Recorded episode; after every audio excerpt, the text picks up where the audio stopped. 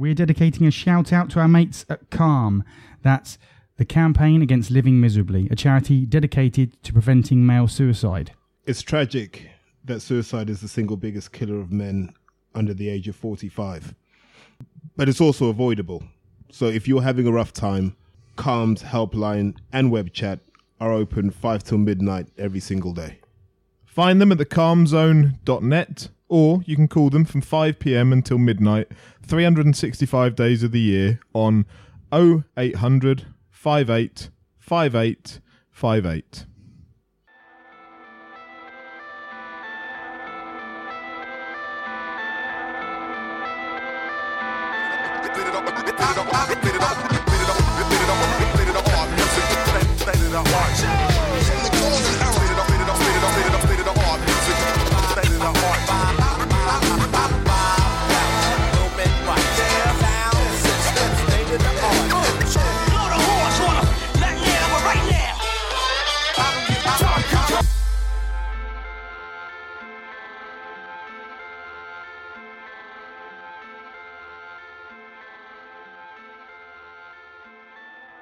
And welcome to the Nerdy Boxing Podcast with me, Andy White.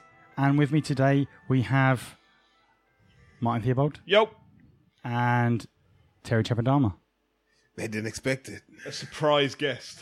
El perro, el perro. He made it. Es mi corazón. And, appropriately, gato, a fan el has turned up. El gato eh, no es bueno. Cilantro is my. F- oh, mate, you're ruining me today. Oh, sorry. I didn't know you was going to go into a Spanish rap. Otherwise, Listen, Cilantro is a great song. Man. don't even know what you're on about. You're clearly not an American Dad fan. No. uh, well, I am, but I don't remember this song.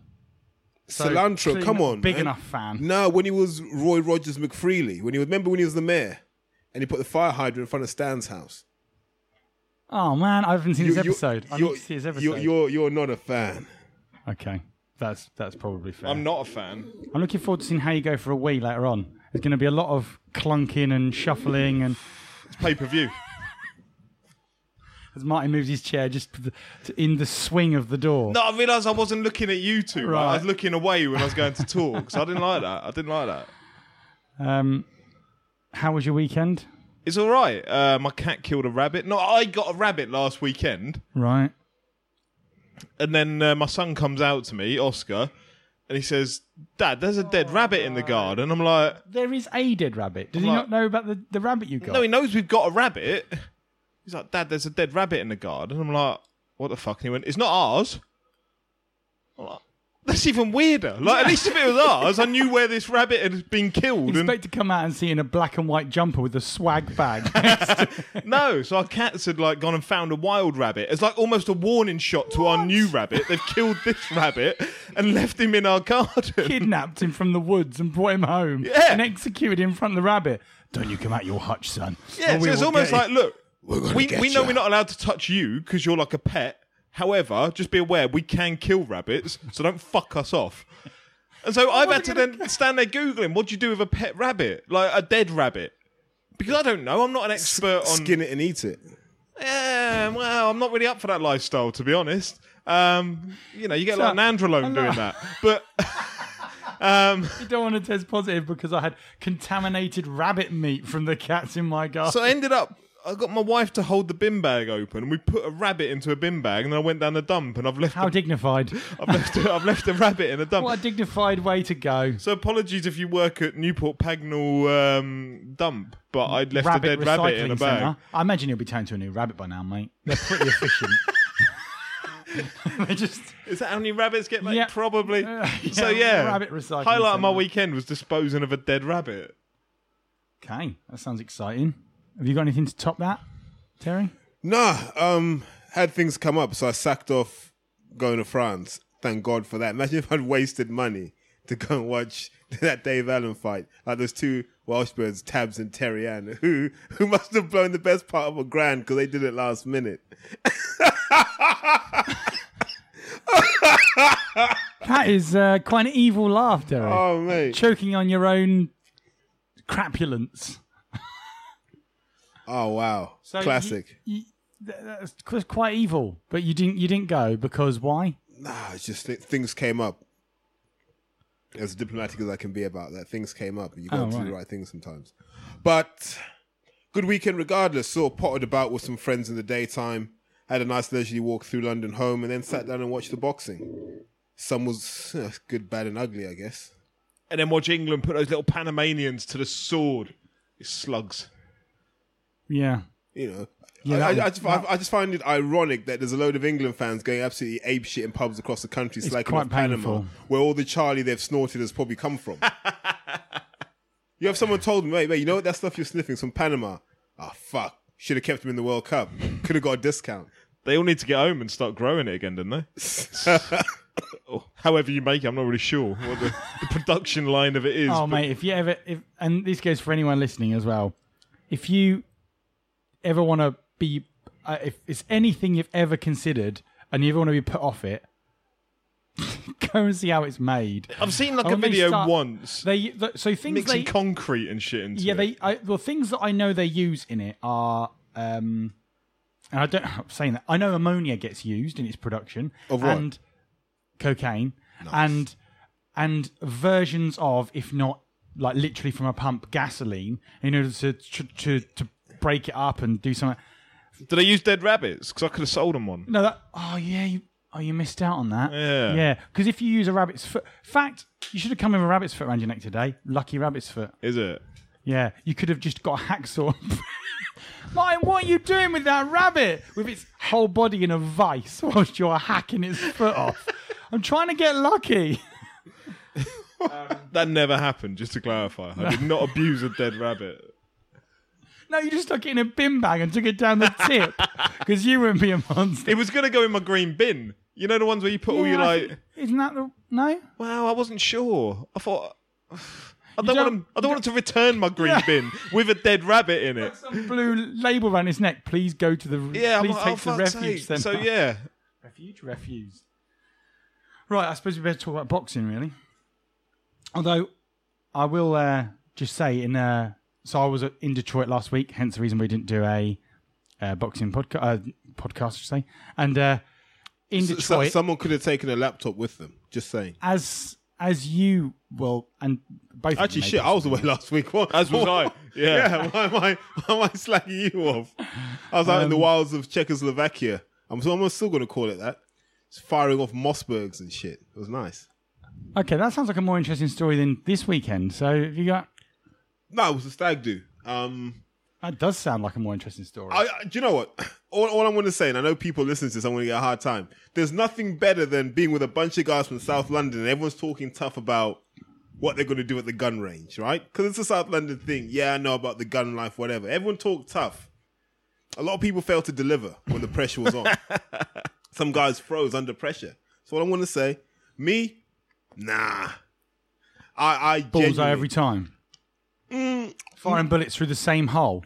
not not story of my life, but no, no, n- n- pro- probably probably not that good because I was rusty as fuck. But once I got my eye in, especially with the with the AK, I could have been a child soldier. That's all I can say. Well, you're not a child, so you couldn't have been. But Well, listen, man, I identify as a child. you That's didn't all say that you matters could, now. you could be fucking a child soldier. didn't you? I could have been a fucking. Oh yeah, sorry, sorry. Oh, mate, you okay? Is that why you went to Detroit looking for? I mean, I think Martika saying toy soldiers, not child soldiers, but okay. Um, was it Martika? I think it was. that was Detroit anyway. Good. It was it was really good. Yeah, I mean, it was nice to catch up with Sam, but that's by the by. You listeners don't want to listen to that. What about what, But- about what about what about you know? Do you?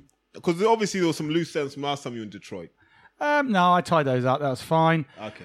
Um, then uh, the in central Detroit, there's a Joe Louis sculpture, Yeah. which is really cool. It's, It's like the only thing in central Detroit, apparently. yeah, well, it's a bit better. Yeah, I, I mean, and a load of Ford factories that are just shut down. yeah, it's actually, And they- Eminem. They've invested quite a lot in this in the actual sort of central business area. That's quite cool. But it's a it's a the sculpture to try and describe it.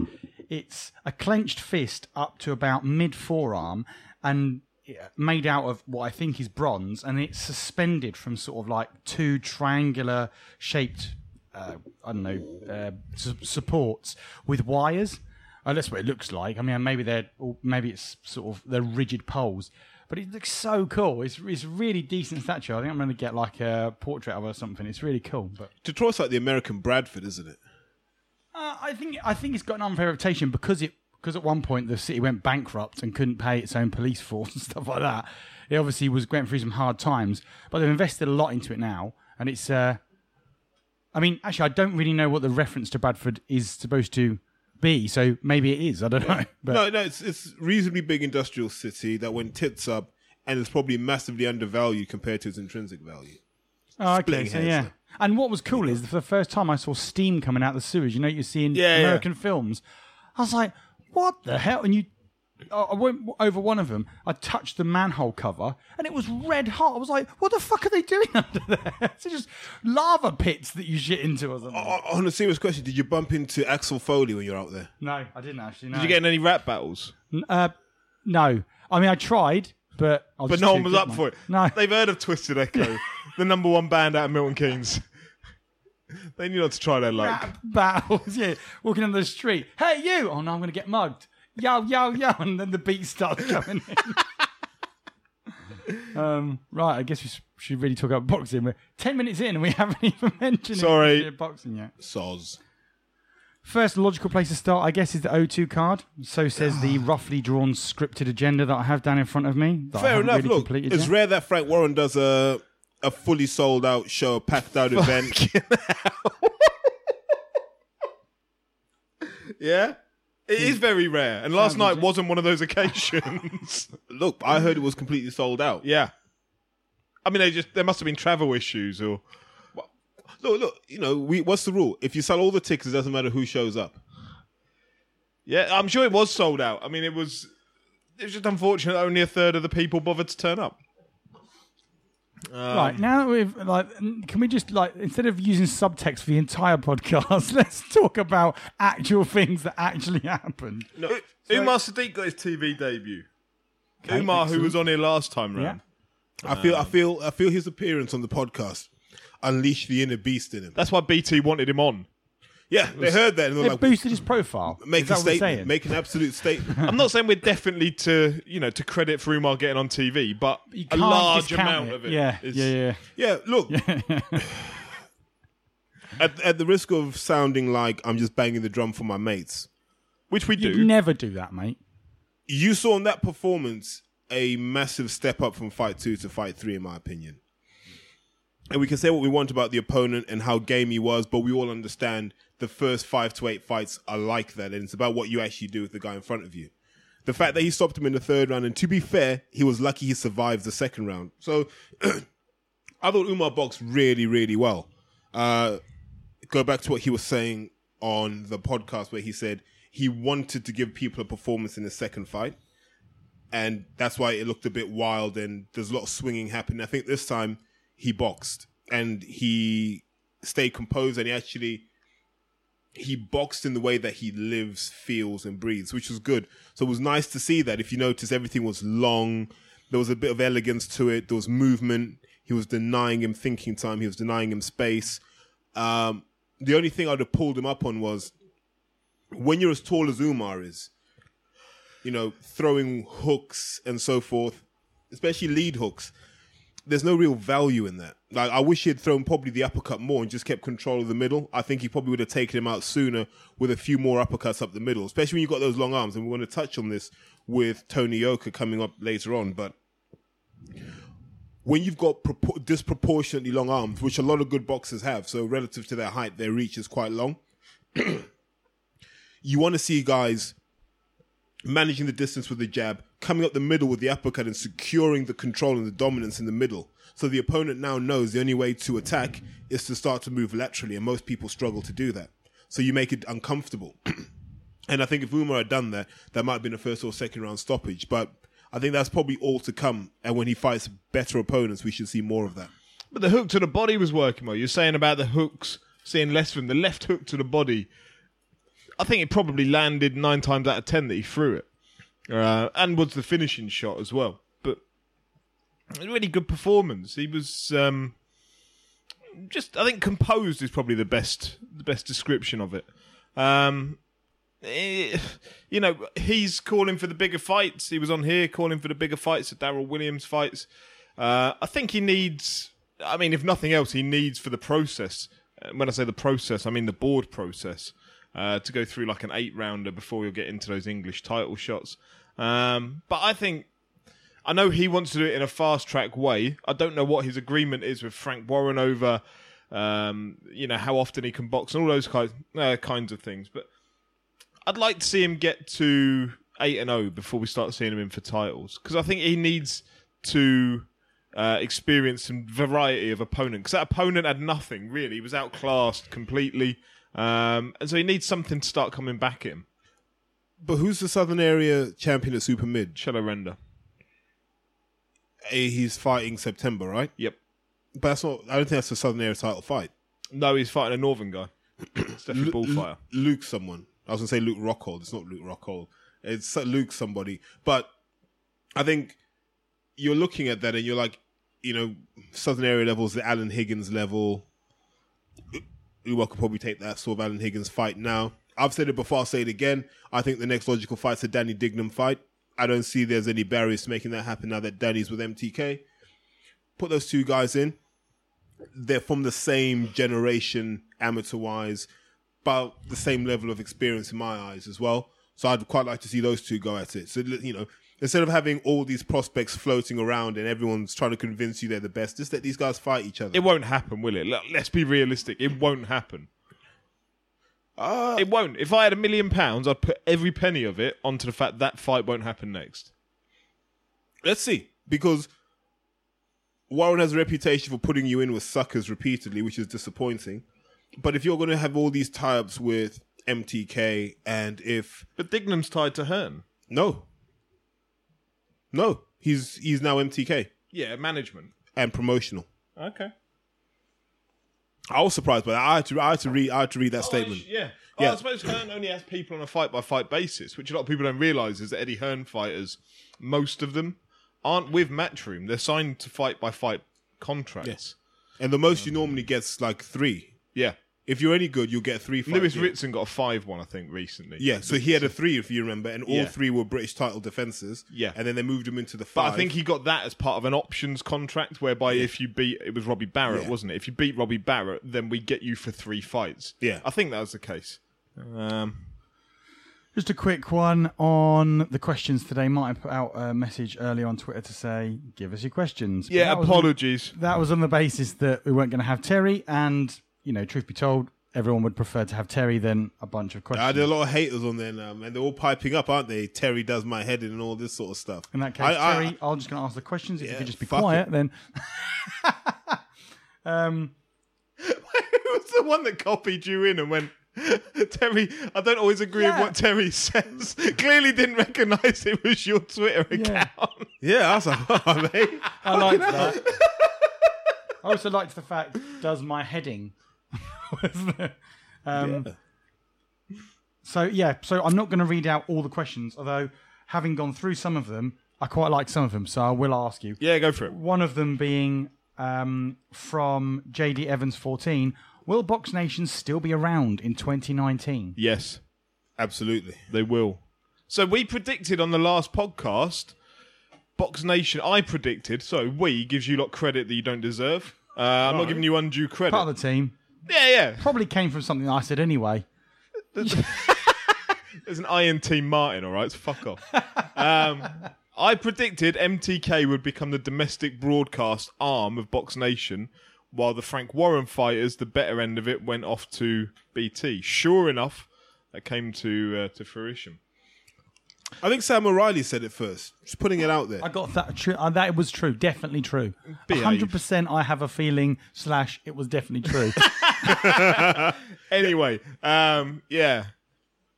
So, uh, MTK have taken on a 12 fight per year deal with Box Nation that their shows will be broadcast on the channel.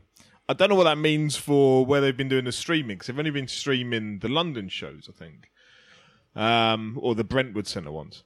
So they take on this 12 fight or 12 show per year deal. Um, it depends what you listen to. It depends which rumours you want to believe. Some rumours say that MTK have had um, an element of or been funding some of Box Nation for a number of years. Some rumours.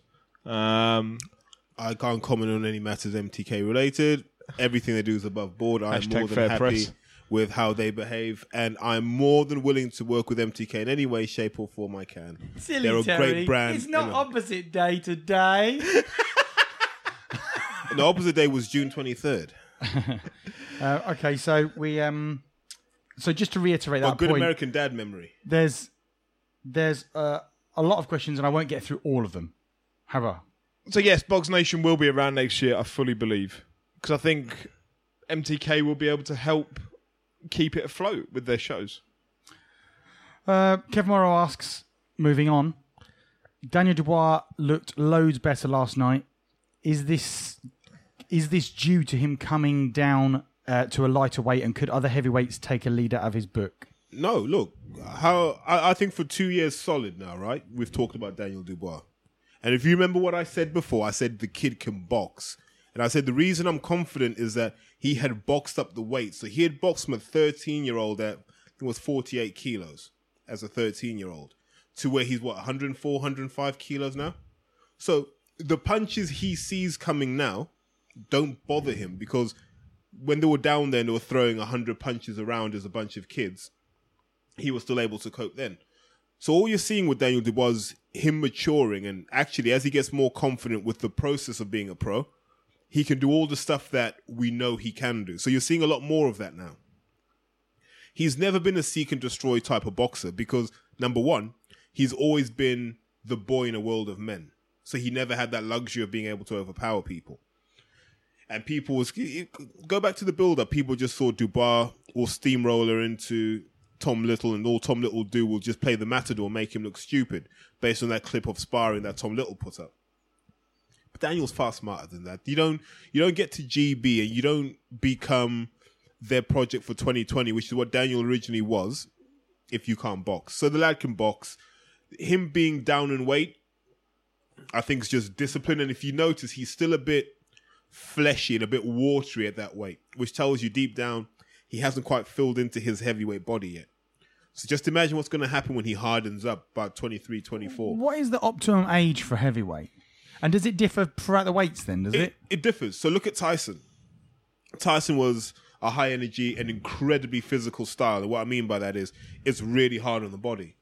So Tyson had a short career. Tyson's peak was probably tail end of 85 to the tail end of 89. And he was, at that point, how old? 85 to 89. Really old. No, so he would have been. So it's very different. He would have peaked at 24. But by 24, Mike had had like probably 40 bouts by the age of 24. Oh, he was a world champion at 21? 20. 20, right. Yeah, so he had already had 40 bouts by then. And then if you go back to his amateurs, he was fighting regularly. So he had that really high physical style, which meant you had to fight regularly. But then you've got guys like Lennox Lewis, and Lennox could have gone on until he was 45. Vitali could have gone on until he was 45. Completely different styles, where theirs is more considered, it's all behind the jab, and it's about distance and taking no more punishment than you need to. So The logical step then to ask Yeah. is when will Triple D step into get what? When will he reach his peak? he's a tweener though. He's kind of between the styles where he can be high octane and he can be considered depending on who he's fighting. But I reckon we'll see the best of Daniel Dubois in about three or four years' time. Okay. Um, have we? Sorry, I, I hope I haven't stepped over it, but have we got anything more to say about Umar Sadiq's fight? Um, no, look, just happy for the guy. Like the, he needed to be seen on TV. I wish he'd been seen by more people in the arena, but onwards and upwards for Uma. Okay, magic. Um, anything more to say about Dubois versus Little? Um, No, there was a comment by Frank Warren after. I think there's a question. So we've got loads of questions. Apologies because Andy's going to have to try and keep up with them. Um, If you can give me Uh, a he hint as to about- what it says, he I'll look for it. uh, Nathan Gorman um, and Daniel Dubois. And Frank Warren kind of hinted afterwards, almost said, like 18 months' time, these two will fight. Um, I think uh, you found the question. Yeah, question. so Stephen Mock asks: Is Gorman Dubois going to turn everyone into another? Uh, he's going to turn it into another Khan Brook. Everyone wants to fight now, but Warren lets it build. End quotes. Uh, is there a good chance it won't happen? it doesn't Yeah. need to. I, Oh, okay. Whatever we saw with Nathan Gorman, great, but they're on different tracks. I, I would say it's very different to Khan Brook. Even even Yeah. Why are they on the- different tracks? I, I disagree so, with so this. I, I, I would say Gorman will do well to win a British and compete for a European. I think Dubois will do well in his career fighting for world titles. I, th- I just think they're on different tracks. But that's fine. But they're two lads that could both make money out of it in 12 months' time. I, I don't necessarily disagree with where you are saying that they could get to in their careers, but the biggest money fight in 12 months' time, unless you throw in the likes of Joe Joyce as well, is that they fight one another. Okay, but then I would break it down. I go, I don't think, and I like Nathan Gorman. I don't think Nathan Gorman is a talent on the magnitude of a Dubois or a Joyce. I think we do, and and so this is this is why I say that they're on different tracks.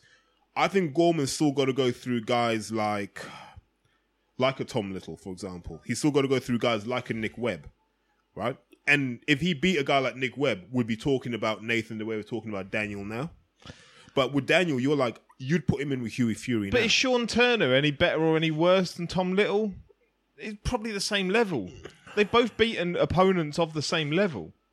Mm, but in terms of what they bring, so Tom will offer a different tactical challenge, and I'm not going to say the style's all wrong for Gorman.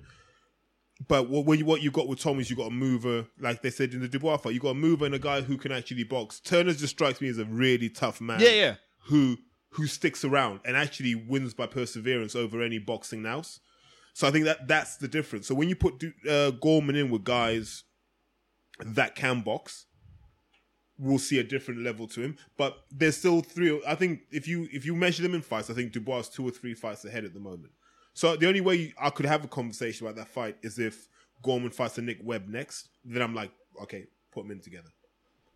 Yeah, no, just let them fight. Like we've got so many talents domestically in so many weight divisions that aren't fighting one another, and you get. It's a very easy way for people not to gain an interest in the sport. Is if you just let the best people not fight one another. It brings eyes to the sport. If you can say, you know, like the the Chamberlain Okolie stuff, that's brilliant. The promotion to it, the build up to it, the fight itself was turgid, but but they will bang on in the same place. And you could see that where you're like, here's a guy Lawrence that did a load in the amateurs. Here's a guy that while Lawrence was doing this, he was doing that in the pros. Put them together. Whereas you got Gorman here, and you say, well, what did what did Gorman do in the amateurs? Really good junior, really really good junior. What did Dubois do in the amateurs? Ran over everybody. Just ran over everybody. They're light years ahead. GB had him banked as their guy to bring home a gold medal. In the pros, Dubois pulls ahead. Now Gorman's chugging along, and maybe Gorman's taking it seriously now because if you go up to Manchester, there were stories that he wasn't quite the athlete he should have been. And as such, what you're seeing now is maybe the, the maturation. He's becoming more mature. So let's give Nathan two or three fights, see where he is, then let's talk about Dubois. So but right it- now, they're not at the same level. with Dubois, if you had to pick his next three fights, who would you be lining up for him? Um, I think I've said it on the podcast before. Expect someone to be throwing Nick Webb's name into this very soon for that English title. I would have no issues if Hughie Fury vacated. Whack him in the mix for that. Um, He's still not able to fight for it till September, is he? He's not old enough. Yeah. and then also, you know, don't don't don't don't don't disregard Anthony Yarde in the mix as well. I, I, I'll leave it to sit there. Um, Oliver McManus asks, "How much money is it reasonable to ask to face Dubois?" I ask because obviously Webb has asked for a hundred thousand, and then DL Jones got roughly fifteen grand. So what is a reasonable price? Who was asking that, sorry? Uh, Oli- Oliver McManus. Oh, shout that. Oliver does some such good work. Oliver's like constantly on things with boxing. So uh, seems a really good bloke. I've never met him, but he just he's always out pushing boxing at all levels. If if he could come to the live show, it'd be greatly appreciated. Putting it out there. but yeah, no, he's doing stuff at all levels, Oliver. So like, good luck to him with it all. Uh, I don't know what his end goal is. Don't know what he's doing, but he just seems like a really like diligent person with what he's doing. Costs of fighting Dubois. Cost to fight Dubois, right? Um, uh, based on cost that I know for fighting other um, prospects, heavyweight prospects, I would say you'd be looking somewhere sixteen to twenty grand. Oh, really? So a hundred grand is really pricing yourself out of it. A hundred grand is ridiculous. The only thing was it Nick Webb that he said it asked for Yeah. hundred grand. So Nick Webb, um, when I'm saying sixteen to twenty, that's for like opponents that are turning up without too much hope of winning. Nick Webb's turning up to win. Fifty grand maybe tops if you're if you're Nick Webb, but hundred grand is stupid. But But- that's but- a way of ducking. Well, but I think it's more a way of throwing your name into the discussion. You're Well, also well- throwing your name out of the discussion well, you, you immediately. no, you got a hundred grand, but now it's like, well, Nick, you're being silly. But what's a realistic price for this fight? Now you're talking about a Webb Dubois fight at a reasonable price. It's a clever move, and it's, it's one of the things I suspected because it's a classic Hearn move, where Warren's got Fury and Warren's got Dubois. Start putting pieces in the way. Dillian Whyte and Tony Bellew, you were there to mark Fury. You've got Nick Webb floating around to mark up with Dubois. And if Gorman starts to show any real promise, don't be surprised if Okolie moves up to heavyweight and you start talking about Gorman. It wouldn't surprise me. They do, they do like like David used to do, where they'll say to Lawrence, right, you know, you've won your European title, you'll vacate it, you're going to fight the heavyweight against Nathan Gorman, you can still boil back down to cruiserweight for a meaningful fight. It wouldn't surprise me if Hearn was thinking in those terms already. to finish off on the Dubois stuff, though, he's 20 years old. Um, and when he he's just won the English title last night, which I've seen lads win the English title at York Hall, other places, that like when they get that win, they are so pumped, so like yes. Daniel Dubois wins that English title and sits on the steps having his post-fight interview, and there's just no emotion about him whatsoever. He barely looks like he's been in a fight but like there's no emotion. He's so controlled, um, like so cold almost. And I think a 20 year old, because don't forget, like I've not been 20 for a good few years now, um, but like those hormones, those emotions, you're up and down. Like as 20 year olds, we've all been there, where like you're a bit Level headed. you're all over the place, aren't you, at 20 years old? Not Daniel Dubois. Daniel Dubois is just stone cold throughout it. I think that's so impressive that he's just won the English title, which for some fighters will be like their dream to achieve. He's done it at 20 years old, and I know his dreams are bigger than that. His achievements in time will be bigger than that. So it's just a stepping stone belt for him. Daniel Da- Daniel Dubois would spar his grandmother and drop her. and I'm not saying that to disrespect his family. I'm saying he's Business first. Hunger. when he steps through the ropes, his attitude is kill or be killed. That, that that that's it. And once it's done, it's done. There's no there's no Hollywood to it. He's just he's not really that sort of person. He's I mean, that- fist through the talking. That's detrimental to him at the moment in terms of building his profile. But hopefully his fighting will do the profile building for him. I've always said they need to get someone who's an absolute dickhead, like a mouthpiece. Uh, I'm trying to think of anyone Paul Heyman. Anyone within that whole, you know, Warren organisation that's a bit of a dickhead uh, that could be a mouthpiece. I, you know, What he needs, no honestly, names, no names spring to mind. Well, what he Um, needs is Danny Connor. Honestly, if- if he got Danny Connor to bang the drum, Danny Connor's a great talker. yeah, exactly. That Danny Connor's the sort of guy. He's got enough credibility in the sport. If he was just there doing Dubois talking for him, But he could be brilliant in like that WWF style of like a little mouthpiece between like two behemoths of men. Yeah. And like, yeah, yeah, yeah, and then just duck behind Daniel every time it kicks off. but he, he would really benefit from somebody. I've said it before. How intimidating would Dubois be if he didn't talk? If he never spoke? So when you ask him a question, if he just sat there in silence and somebody else had to take the mic, a mouthpiece for him, a manager for him, somebody that would do his talking, telling you how good Dubois is, whilst he just stares down the camera at you. that's how Like- Brock Lesnar did it when he first came into the WWF. Like he didn't talk. He just come down to the ring, and he'd flex his traps, jump from the ground onto the ring, get in there, and just give you what was it he gave? He gave you the F five, and that was it. He just walk out again. No, no talk, nothing. But I genuinely want to see that out of Dubois. I don't want to hear when he opens his, his mouth and he speaks. Like, not that it loses that fearsomeness, because I don't want to be next to him when he's punching and talking. Like, that'd still be an intimidating thing, but it loses a little bit of something. If he never spoke, just eyeball the camera all the way through it and let somebody else do the talking for him, he could be. That in itself would be a different type of marketing. I think he could be huge like that. Yeah, I, I'm not sure. Would people buy into that? wouldn't they just get frustrated with it? Who does he think he is if he's not as just like, Still someone so- else is talking the- for you You get, me? you get equally frustrated hearing him talk because he's got nothing of any interest to say. That's not disrespectful to Daniel, but he doesn't have anything interesting to say because he's not the braggadocious type. He's not talking about, I'm going to win a world title in the next six months. He's not about that at all. He's just very much like, yeah, I just beat a man. Look, the key element of sports marketing, especially in boxing, I think, is emotion. And it doesn't matter what emotion you engender in the public, as long as there's an emotion. So if people dislike Dubois for saying nothing, or if they like him for saying everything, it's it's the same people coming to pay to watch him. And all he needs to do is find a way of engendering that emotional bond with the fans. And you know, it's I don't you know, in 2018 it's not enough just to beat people up in the ring. There has to be that thing that says I'm going to give people a reason to feel something about me.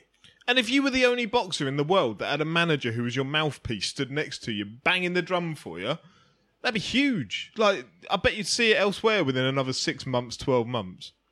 Yeah, I mean, don't get me wrong. It has that. I I get it. Like WWE, for example, that totally makes sense because it has that drama to it. You can see it's almost Hollywood style fearsomeness, like the mystery of one day eventually hearing him talk, and he's like, "Doors like this." You're like, "Wow, that's terrifying." yeah. I'm going to knock you out. But like, so your your sort of mind takes over and it, c- creates its own sort of fearsomeness. But I just feel like maybe people would. I mean, you, obviously you disagree, Terry, and maybe you're right. But uh, for me, I, I can imagine how- people going, "Oh, what is? Who does he think?" You say he that is?" it's a bit, uh, sorry, a bit WWE, a bit Hollywood. Look at how Hearns built Matchroom. It's all WWE. It's all Hollywood. It's all. Yeah. It, it's greater than the sum of its parts. Yeah, it's it's all bluster. It's all bullshit. And and the prob- and, and like we said before, most people know Hearn's bullshitting them. They do. You yeah, the Wilder fight's going to be announced next week. We know he's lying, right? But we still want to hear them. We still want to go through the process of calling him out on his bullshit and being pissed off. That's and Hearn knows that. That's why he feeds that to the fans because he's like, as long as you care enough to engage with us emotionally, it's working. I saw a tweet the other day that someone had tweeted Eddie Hearn. It was I, I bloody can't remember what it was, but it was basically just calling him out after he said he'd put a post up, and this bloke was like, "Well, it's well, it's better than you with your like um, fake beefs that you create and this that," and they're really, really calling him out on it. And he replied, so he must have read the fact that this bloke was just like. Yeah, well, calling him out for exactly the sort of stuff that he actually. He does. reads most of his Twitter, from what I understand. He does Oh, all really? of it. Yeah, Fair enough. not Um, mine, but all, all his responses are his. Unless he's got you on mute, Yeah. he will respond. or blocked. All right, nah. Dude, that's what I love social media. Like, I'm rarely blocked. So even Anthony Fowler hasn't blocked me. So congratulations to Anthony Fowler. He's now one of my favorite boxers. I saw Anthony Fowler up in Newcastle. Yeah, did he ask about me? No, quick hello. Yeah. chat. Didn't ask about you. Yeah, you- you- Well, I, I bet you shuffled on real quick, didn't you? No, I got nothing against Fowler. Yeah, oh mate, yeah, yeah. I'm the new age. Hey, new age. You? blocked on my Twitter feed. Ball sack. Well, let's move on to Yarde versus Sek. Oh, do we Genius. have to Genius. fuck about? Do you know what? I can't be fucked with Terry's fucking. Uh, I'm gonna hum throughout this. Let, let, let, let, Is, is Terry the mouthpiece for Anthony Yarde? Look. Is that, let's be honest. mine's got a terrible lung capacity, mate. So just wait until he has to take his his frequent breaths, and you can fill in the gaps. Look, like I've told people before, Yarde might be. Uh, he's a future Hall of Famer already. Like, like he's on that track. Um, um, go go back a couple of years on the podcast. I think we were talking about Sek being the most avoided guy at light heavyweight. the most avoided fourth best Polish light heavyweight in the world. if he if he had had the fights he should have had, he'd probably be top fifteen on BoxRec now. But he's been avoided, and he's been he's been hard done by Big time. And credit to Anthony Yarde for giving him an opportunity to showcase his skills because Anthony Yarde needed this test. And the great thing about it was Anthony Yarde didn't break a sweat. My favourite tweet of the He week. must have was- been good then. My favourite tweet of the week was the guy um, Boxrec Grey on Twitter who took a photo, uh, snapshot from the um, the weigh in and the face off. You know where the two fighters are stood opposite one another, hands up. And uh, he just tweeted like a picture of that. Put, isn't it really nice that Andy Yarde stopped to take a photo with a fan?" We need to stop this Twitter bullying. Like two years from now, when Anthony Yarde unifies and is undisputed as light- WBO Europeans as like all over heavyweight the champion. place. No, just as like heavyweight champion and moves up to heavyweight, and people just go, Terry, you're absolutely right. How did you see it before everybody else? And I say, "Look, you know, special when you see it. And I know people are talking about he needs to fight Frank and Hosea and so forth. That was last year. He's he's way past that. You know, Steve said it on the podcast when he was on. Steve Goodwin said it. You know, that fight's long gone now. You know, everyone's looking at different different options. So, you know, thanks to Steve for having the foresight to see how great Anthony Yarde is. Um, it's why Steve is one of the best promoters in the game, and it's why Steve is someone I respect a lot because he saw the greatness in Anthony Yarde too.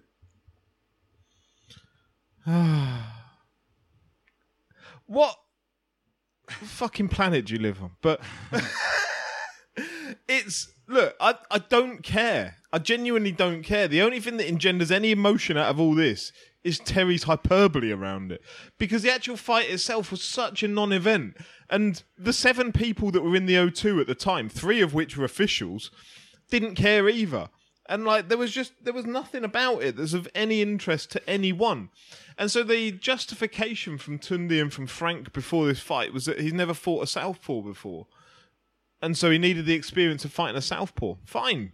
Great. Go ahead and do that. He was sparring in the build up to this. Leon McKenzie, who's a retired former English uh, title challenger. His sparring with Leon would have been harder than that fight with Sek. Not from what I heard though. I heard Sek was demolishing everybody in Yeah. the UK. Uh-huh. Yeah. So You you know it's bad, right? When you get Bunce down before the fight, and um, whatever cretins there were with him, Macintosh and someone Woodhall. else, Woodhall, and they were talking, and like you know when they have to build someone up, and so they were saying Sek's never been dropped before, never been stopped before. Honestly, you look through his box rec, every fight he's ever had has been in Poland, and like for a start, those fights never happened. Probably half of them. Um, So so wait wait so Masternak never existed. All these guys exist. Adamek never existed. These are great Polish fighters. These are tough Yeah, men. they These are guys who are great. Poland. Like, but they had to start somewhere. Look, Sek. Sek was at the car wash five minutes after that shit- fight, back on fucking shit- night Fucking duties. Fuck off. Absolute load of bollocks. Do not give a fuck. So when it comes to like Fuck you heavyweights, because racism. no, no, no. But look, let's all let's all go back to let's all go back to the heavyweight discussion. When I told you the bullet, Yeah, no, yeah. no, no, no, no, no, Andy, Andy, hold on. Look, let's let, let's go back to the whole light heavyweight discussion. And I told you the Buglioni Empire would fall, not because he's not talented, but because he wasn't getting the right Would challenging Buglioni fights. have got flattened by Sek? Yes,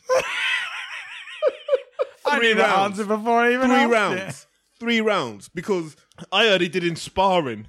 And they had, no, they had no. 40 ounce gloves on, and Frank still got splattered against Nah. the wall. I Fra- heard. Fra- Frank's not I sparring heard, no, right I now. heard he ended up against the wall. 40 ounce. 40 ounce gloves. And he looked like. Do you remember those rides you get at the fairground where it spins you really, really quickly and then you get stuck to the wall? And Walls you of can- death, yeah. Yeah. That's what Frank looked like by the end of it, I heard. Wow. Just stuck to it. We're not even talking about the fact that Sek was sparring Joshua this week. Wow. And he didn't even have to. It was just a favour Did to he AJ. rock? Did he rock AJ a few times? No, I AJ think- didn't invite him back. Make your own conclusion. I think I think it was even. It was it was definitely even. This guy's terrible. AJ, you're gonna have to invite him back, otherwise people will start spreading rumours. Look, Terry's looking through the window. making notes and everything. No, but to be fair, look for me, there's only really three people that could possibly give Anthony Yarde a credible fight, Fucking hell. and that's Kovalev, probably Gvozdyk, and Adonis Stevenson. what? So you're saying he, he batters Beterbiev today? I think he knocks him out. Fucking Clean. hell. Honestly, like, Terry is actually laughing. Don't let him. Don't let him. Terry, he's what do you think? Ducking from Terry. the microphone.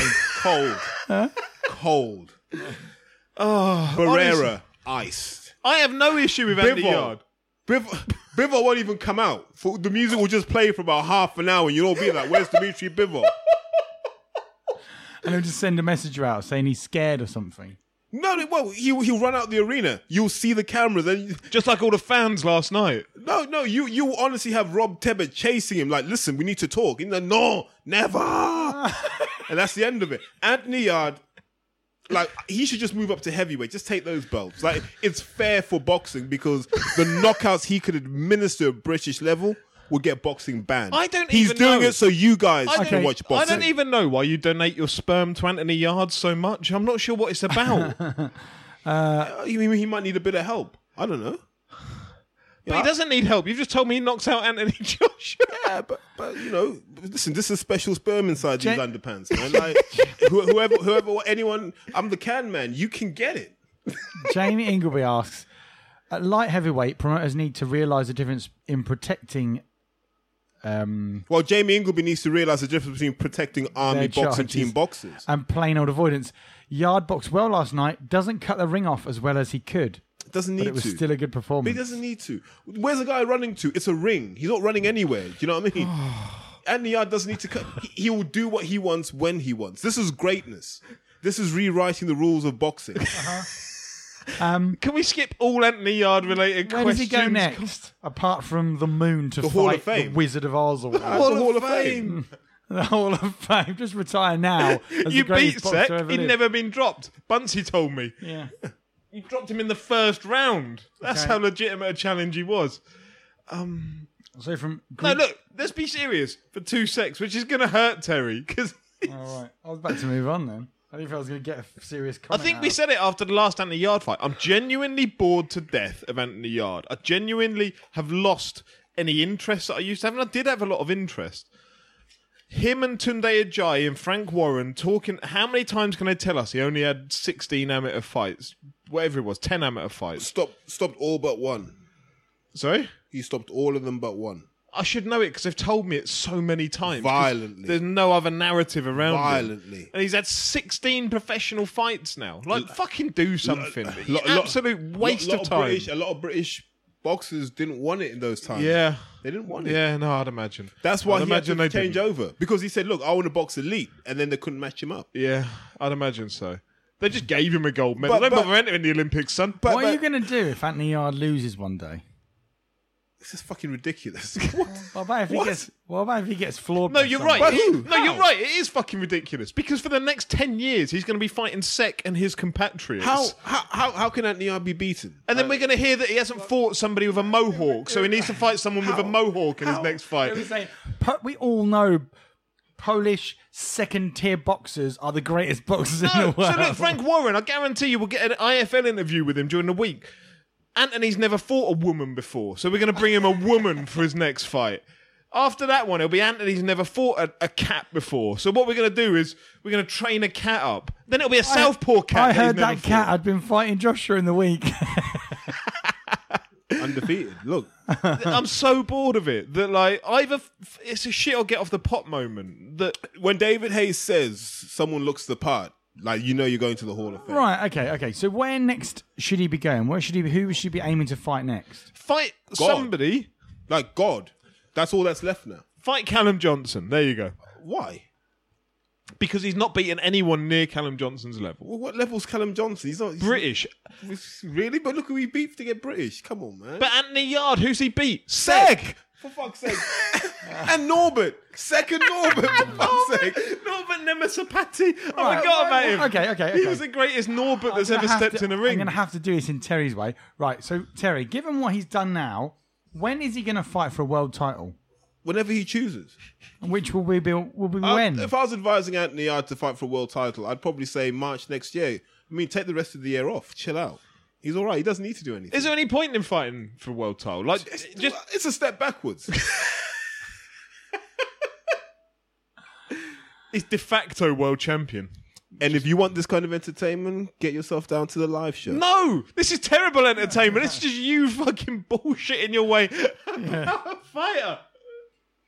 I I'm trying to think. Like I've seen great light heavyweights. Like, I used to watch Bernard Hopkins and be blown away, and even Ward at 175, I was blown away. But I don't think either of them lands a glove on Anthony Yarde at their best. Just saying. Move on. Move on. blowing Anthony Yarde away. Off. Right. Yeah. Oh, yeah. Um, that's what I meant. Sorry. Murray versus Garcia. I've genuinely no idea. I was turned over. I don't think point. anyone watched that, unfortunately. I don't even think there was anyone in the O2 by this, but there were people that had genuinely left. Like I- that turned up for the undercard fighters, and so where it started off on TV being, I don't know, if we're being generous, forty percent full. By this point, it was It was York Hall. You could have fit them all in there. Uh, it was, you know, look, Martin Murray. I don't know.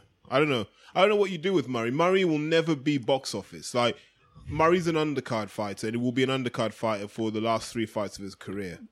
That's it. You can't build a main event around Martin. But what's Murray. amusing now? He's now mandatory for Golovkin again. Do you remember that absolute pasting he took off him in Monaco? The one where he lasted 11 until rounds. yeah, round eleven. Like he's he's gone downhill since then. Martin Murray, arguably Golovkin has, but Golovkin hasn't gone downhill enough that Martin Murray stands a hope in hell. Who was this fucker that he got in? I've no idea. Well, no, Martin Murray will fight Canelo. I, I don't care. Like, I'm not being horrible about it. Martin Murray should be a development talent at this stage of his career. Like, he should be fighting some of the upcoming middleweights. Yeah, I want you to see Murray versus Liam Cameron. That that's the fight I want to see. Just make it happen. I I- I just don't know where you go with Martin Murray, to be honest. But I've been saying that for two years on this podcast. Yeah. so I can't say much more about it. Ohara Davies, iced, iced the man. that that right hand Ohara knocked him out with. I'll, and I'll be honest, and I know Craig's gonna go. Didn't bother with that Taylor. No, he would have knocked out Josh Taylor if he could have thrown that right hand. If he could have caught Josh Taylor, That right it's hand. very naive to assume Josh Taylor would have stood there and let him throw that right hand. that right hand hits everybody. Well, it Like, didn't hit uh, Josh Taylor. And I don't know what it was about being in the Sims camp. and I don't know what it is about being around Barry Smith. But when I saw the Ohara Davies of last night, it reminded me of the Ohara Davies before he turned pro, and he was just he was just fucking people up. And But that opponent was dog shit, Kamanga. but it, it, it's not, and it's in boxing. You're going to land every one of your every kind of punch. If you throw a jab at some point, you're going to land a jab. Like shit, even Dave Allen landed a jab last night. You're going to land all your punches at some point. So if Davies hits anyone with that, no one's going to take that on the chin and go, "I didn't feel that." Do I don't what mean? disagree. Like that is a hell of a punch, and the way that the guy like danced after he'd been hit, feet together, fell back. Like that was an off off switch punch. Yeah, and and for me, it's about do you build Ohara Davies around that punch, and everything else is a distraction to open up that shot. Because if you do that, I don't know who lives with him at world level. Josh Taylor. Uh Yes, let, let, yes. let's see. Let's see, because we're going to discuss Taylor Postol in a second, and there were things I saw there that pulled me back from the bandwagon a little bit. But happy for Ohara, as he said before, you know, he was under the bus for a bit, but now he's sitting back on the top deck, you know, with his Oyster card fully charged up. So let's just hope that Frank doesn't balls this one up. They need to do something with him. Whether that's get him the Maurice Hooker fight, whether that's get him the Terry Flanagan fight. Catterall. No, I- I what's the it. point in the Catterall? Like, if Catterall was still holding the British title, I'd agree with that entirely. But they made Jack Catterall, or Jack Catterall chose to, don't know which way round it was, drop that British title to go and take meaningless fights. And he's fighting, is it Tyrone McKenna? Yeah. Next weekend? Decent fight, that. Um, but I don't know why you dropped the British title to go and do the stuff that Jack's been doing. I feel for him because I like Jack Catterall. But now, I suppose there'll be a WBO European, I would guess. But, but everyone forgets, you know, Catterall, he's still got that good story behind him, hasn't he? The sparred Mayweather, sparred Canelo. Yeah, I like He- Jack Catterall. He's a good fighter, and that would be a good fight. But it would be a really good fight if they could put the British title on the line for Yeah, that. because it's a good bridge. Jack vacated it. it's a good bridge fight. That's why I call one of those. It's a bridge fight where Ohara's just knocked over someone they found on Box Rec that we had to all go and work out who the hell this guy is. Give him someone we know, someone we can measure him against. He was no Sek, was he? He was. Look, you can only Who find is? one or two Seks. They, they're unicorns in this game. but we know so so it's a good it's a good bridge fight, and then you start talking about guys of that Postol level. I'm not saying Postol himself, but guys like that, like a Hank Lundy, a guy that's fought for a world title at 140. Let Ohara do that, benchmark him, and then go right. Where do you put him in, in the mix? Do you put him in the World Boxing Super Series? Don't know. I liked your comment earlier about him being the fourth best, no, the best fourth best Polish boxer in the world. Oh, what Sek? No, because they made the this they made the point about him needing to face a southpaw, which, as I said at the time, don't have an issue with that. They find this set geezer, and I was having a conversation with somebody about it. Of um, I said, I bet he's not even the best southpaw light heavyweight in Poland. And he's not. He's the second best light heavyweight. like you couldn't even get the best southpaw light heavyweight in Poland. But to be honest, a southpaw in the yard is better than any southpaw anyway.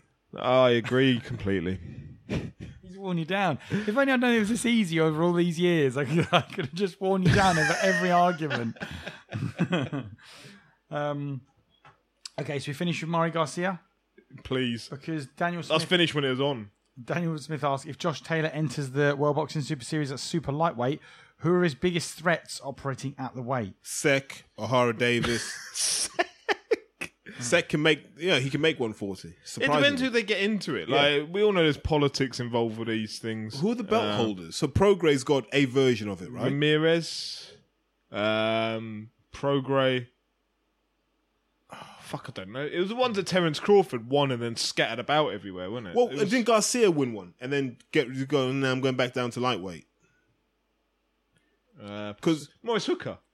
okay, Hooker. so Hooker's got the WBO. Um, Prograis's got the. I think IBF is one Indongo. WBC is Rodriguez. And who's the WBA then? Fuck knows. But essentially, if you get those four in, because they're not massive names, so you could do that. And then obviously you need someone from the British market, so you whack Taylor in there. I can see Hearn weaseling like a Ricky Burns or Crolla into that, being honest with you.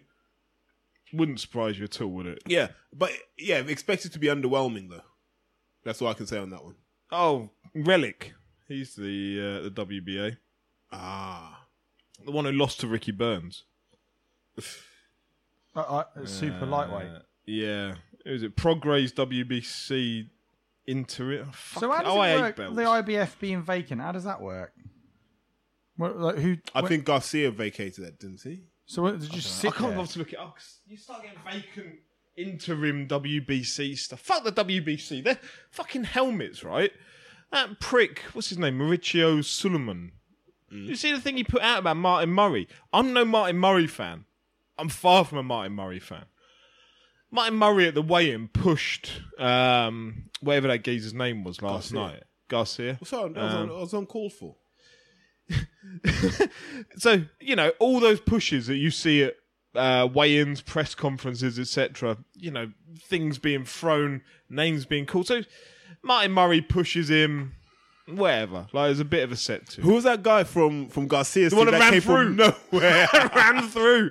Um, and then Sulaiman takes a tweet from like BT Sport or something like that with a video clip of this, retweets it saying, um, "This is unacceptable. That we will take sanctions over this." Like this is the same Sulaiman who came out defending Canelo when he failed a drugs test. And said like we don't think he's guilty of doping, despite the fact that he'd failed a drugs test and was serving a six month ban at the time.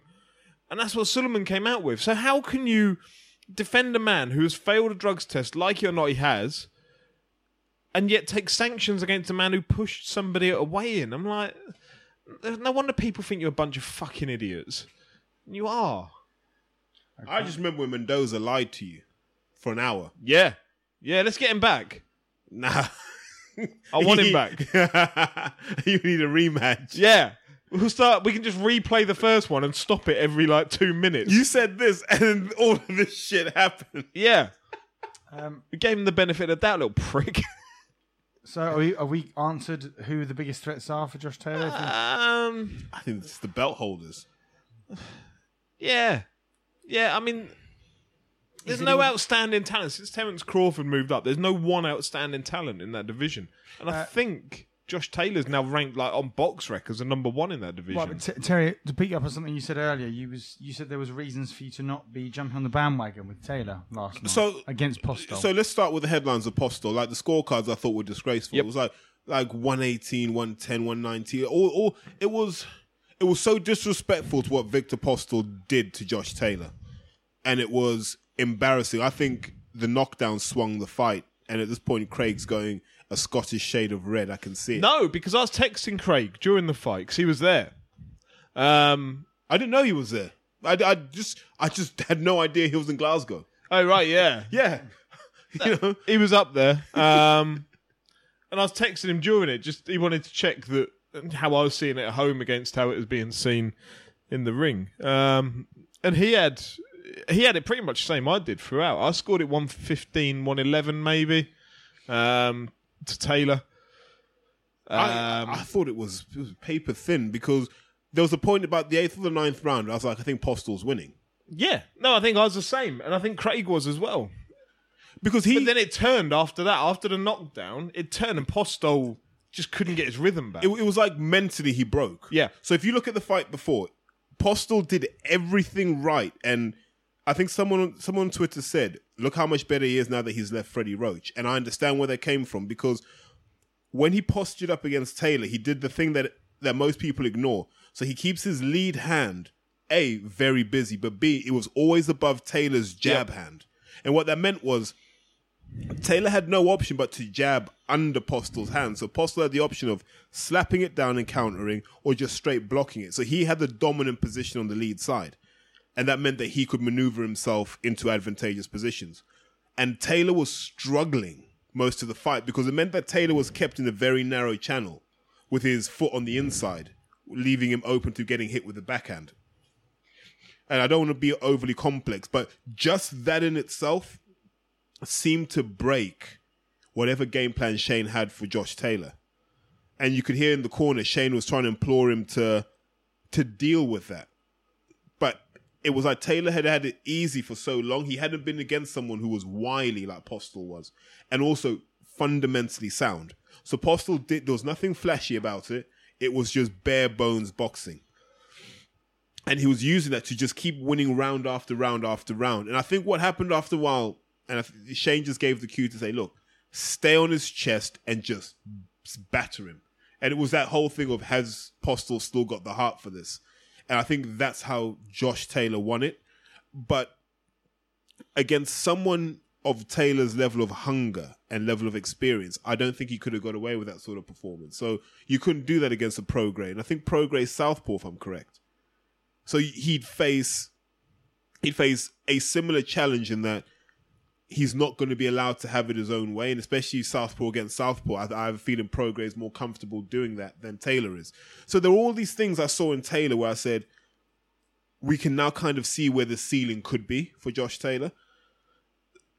You know, it's not a super hard puncher, fundamentally sound. He's okay. He moves okay. It's not special.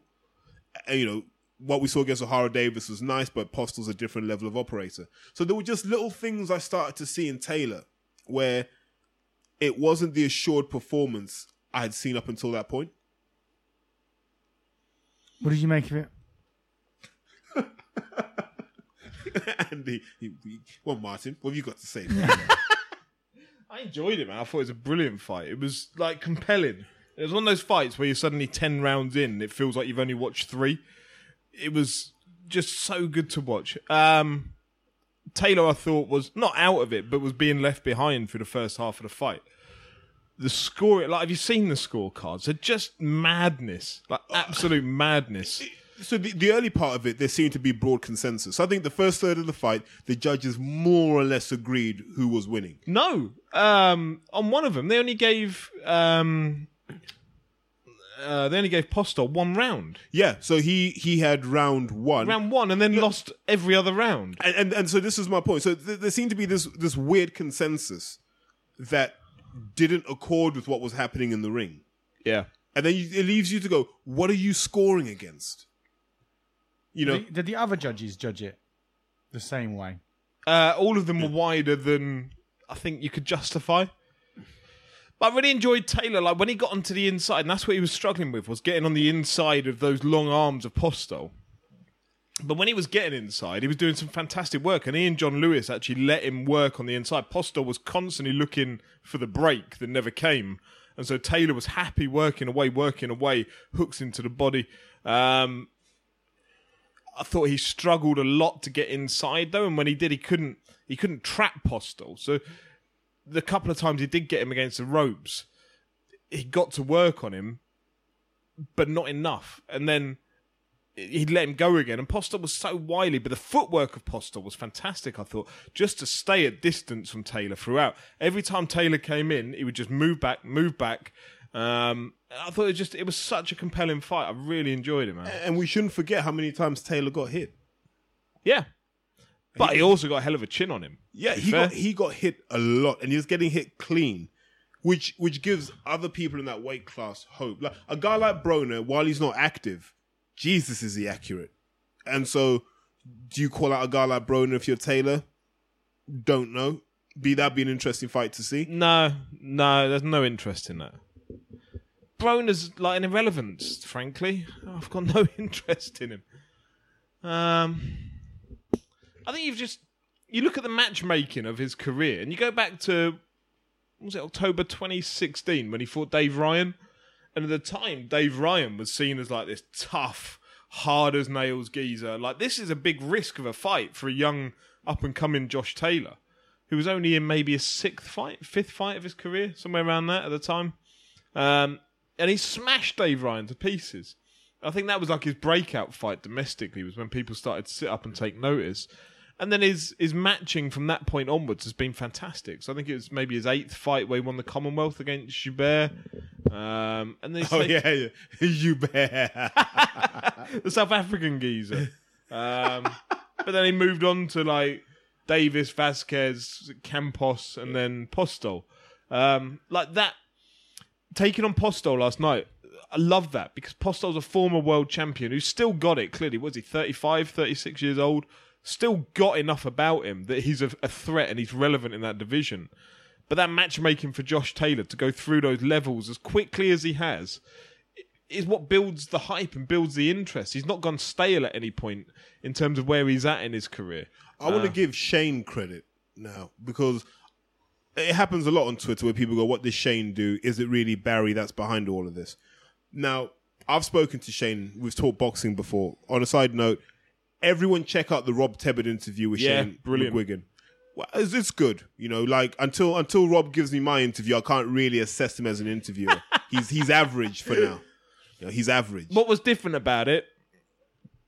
Rob asks the questions and then goes quiet. If that was Coogan doing the interview, Coogan would have started speaking over the top of Shane throughout. Yeah, but but what I like about Shane and where he's moved British boxing thinking is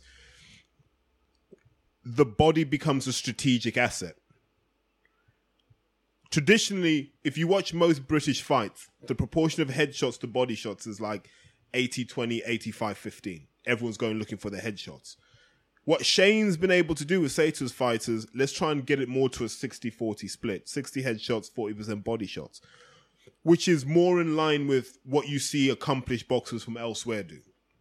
And Shane's worked on this. You see it in Chantelle Cameron.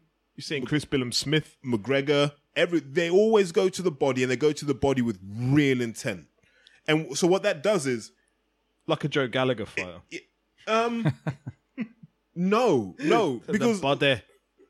because with, Don't know what the fuck that accent no, no, but with, with with the Gallagher fighter, it's you know set everything up for that left hook to the body. With with Shane fighters, it's you can come round the back of the elbow, you can step to the side, go up the solar plexus, or you can come round with the right hook to the side of to the other side of the body, because you're always guaranteed to land on that side. So it's more of a multi-dimensional attack because they view it as a strategic asset in a 12 round fight the more damage you do to the body, the better advantage you give yourself further down the line. And it gives someone two things to worry about. You know, you're not always going to get away with dipping, slipping, and sliding like you normally do against British fighters. So give Shane credit for managing to get Josh to implement that. Because, you know, the, it's always that whole thing of, you know, what's Shane ever done for a fight? And I think Josh Taylor's a sign of really good work as a pro trainer. So just give him his credit.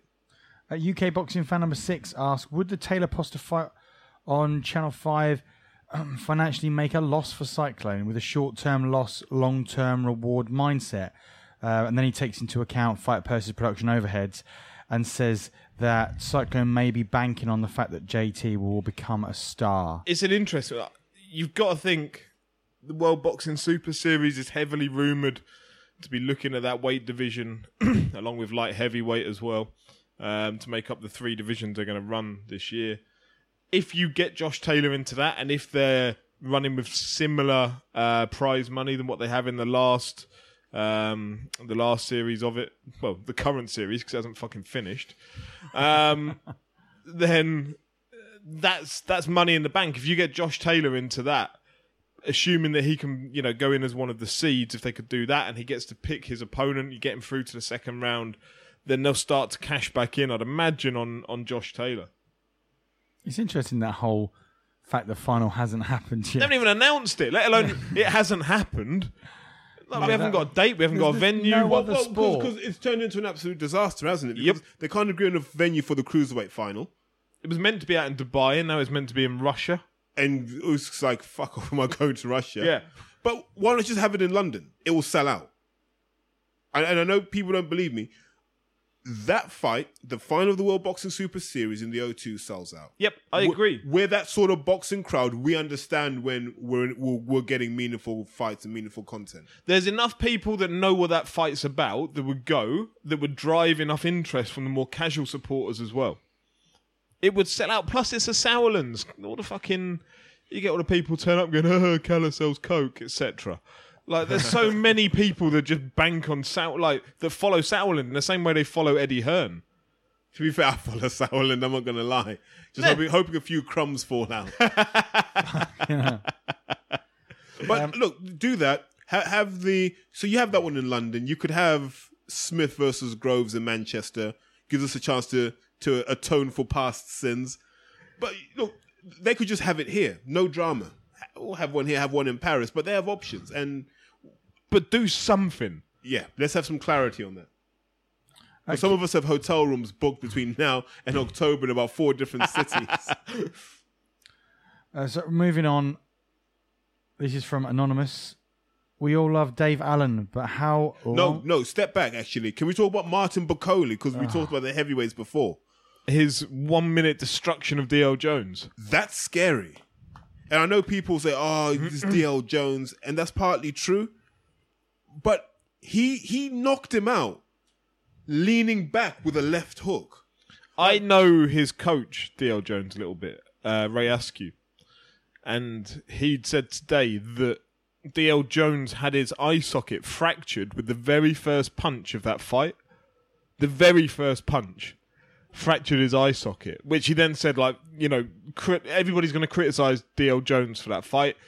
Give credit to man for even getting up off the canvas when he, he could have stayed down because his eye socket was fractured with the first punch.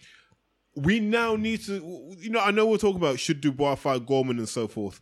We all need to be saying to boxing and the boxing gods, find us someone who's going to test Martin Bakole because and I know Billy Nelson doesn't like me and I don't know why because I've always been Because you called him a fat Scottish person with three chins the other week. well after no no that was after he abused me but Well, you're I- I- equal now. no, after Martin Bakole ran through Domak and Akinladi I remember just thinking no one's done that to Dom before but I didn't know if that was just Dom being lazy or Bakole being good DL Jones, Dave, is he's not a guy to cut corners and trade. He would have been like the best version that he could be.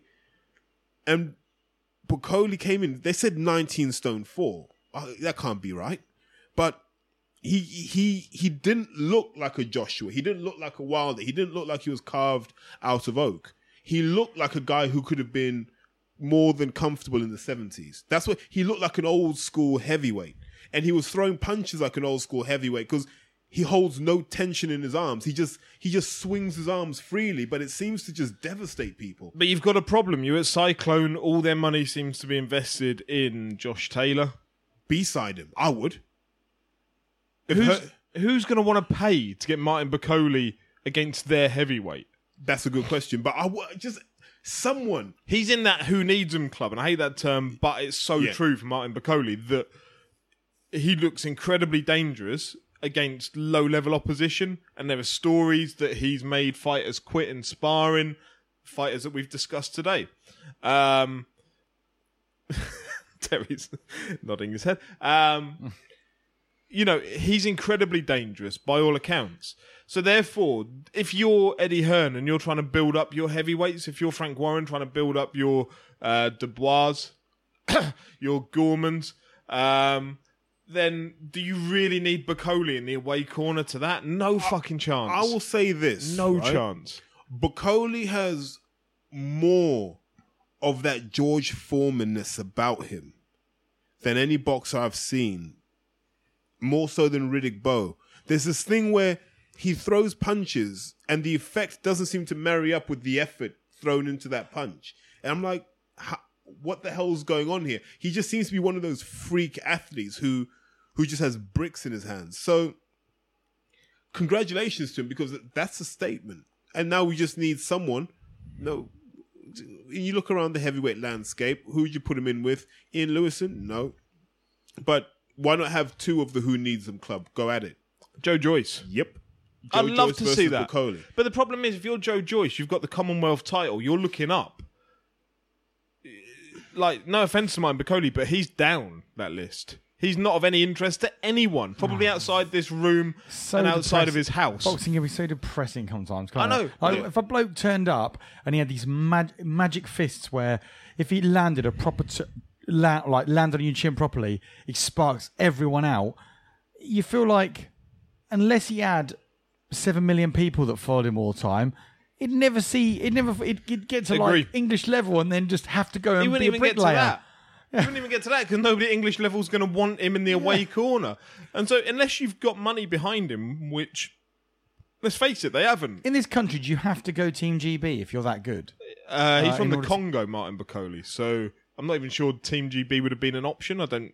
I suspect not. So what? But he's probably in his thirties, to be honest. Whatever the whatever BoxRec says, he's probably in his thirties. Add VAT. Um, so yeah, I mean he's he's got that very small window of opportunity now to get the fights, but who's going to fight him? Unless you've got the money behind him, he's not going to get the phone call to be in the away corner because he offers nothing at all. Okay, moving on. We'll get back to the question that I was going to ask from Anonymous before I was uh, rudely interrupted. Looks at Terry with, with disdain. Anyway, from Anonymous, we all love Dave Allen, but how long term can it can it be with him going into fights with fighters that are clearly levels above him and taking a beating? Surely a manager should now say, enough is enough.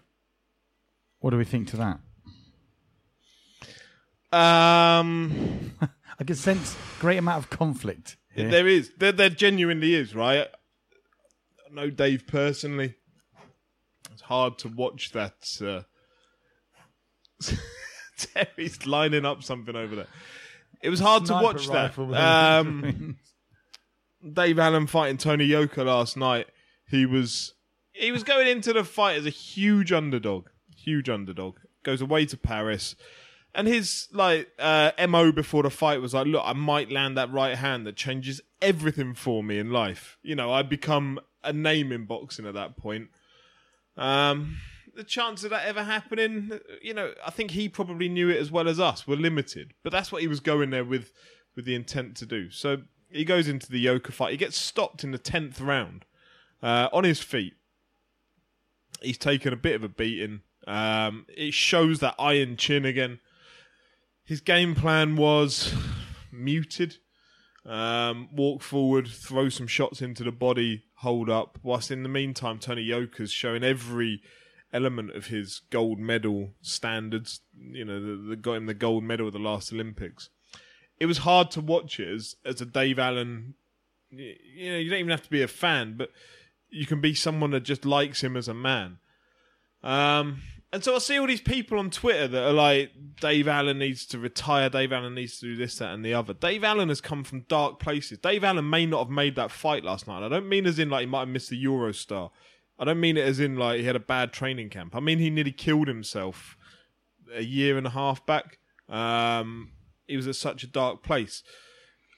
He would be an incredible uh, case study to make into the balance between physical and mental well-being mentally he's better off when he's got a fight in the book. Mentally he's better off when there's something in the future that he can look forward to because it keeps him out of the the dark place and the demons that he has. Physically he wasn't in great shape. He took the fight at 3 weeks notice. Um I think this is the problem that you've got is that who's advising him?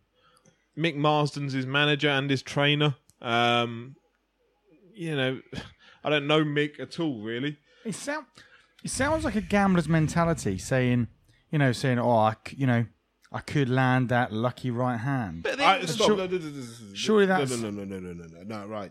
Oh, he's finished doing his sniper rifle thing. Dave Allen took 141 shots to the head yesterday, over 10 rounds, from a six foot seven, 17 stone two man.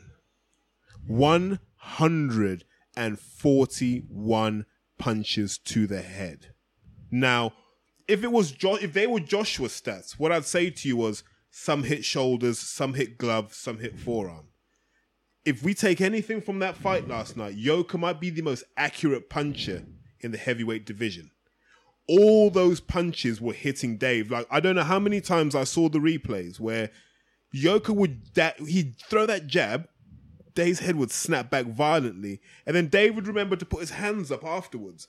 And I'm watching this and I'm thinking, the big problem here is Dave has 60% of the elements he needs to compete at British European level. But they're not connected together. So he's got a he's got good defensive patterns, but he hasn't got the awareness or the timing to execute them properly. So there was a point where he went with the cross-handed guard. If you want to know what the cross-handed guard is, think of George Foreman in his second incarnation or Ken Norton in the 70s. But essentially Well, uh, no, if somebody doesn't know what a cross-hand guard is, referring them back to historic men that have done cross-hand guards probably isn't the best way. well, no, so it- it's a weird way of explaining it. I can do it visually. it's stopping the uppercuts is the Well, no, idea. well, essentially, what you're doing is you're, where's where's the opposing boxer at this point? so the opposing boxer is stood in front of you, about to throw. You throw a jab and a right hand. So what you'll normally do is you'll catch the jab with your right hand, and you'll bring your right hand over to the left side of your face, next to your shoulder, to defend against the right hand as well. But what it also does is, in the event that he throws a jab and a left hook, you've got your elbow kind of protecting your chin. It's it's, it's an old old timers way of defending. And Dave would do that, but he didn't really have the timing or the nous to know that you've still got to roll with the punches. So he'd end up getting hit. But it was a very good defensive posture. I call it the Liam Ridgewell conundrum. If you ever watched Liam Ridgewell when he played in the Premiership, he was always that defender that knew what he had to do, but he was always half a second off. So whenever a goal was scored, you'd always see him in that kind of Jamie Carragher sliding in pose, but he was always about a meter and a half away. so you're like, Just like Jamie Carragher as well, to be fair. no, but essentially you're like you're like, I know he knew what he had to do. He's just not quick enough to execute it. And and I saw a lot of that with Dave. And Dave looked like a guy who's never been taught to box properly. No one's invested time in just getting him to understand what he needs to do, how he needs to box for who he is as a man and what he is as a body. And I don't care how tough his chin is. Like this is the entertainment business, and watching Dave Allen doesn't entertain me anymore. It's sad. It's sad to watch because he's a great guy. But if Dave was in this room right now, my only question would be is how serious are you about this sport?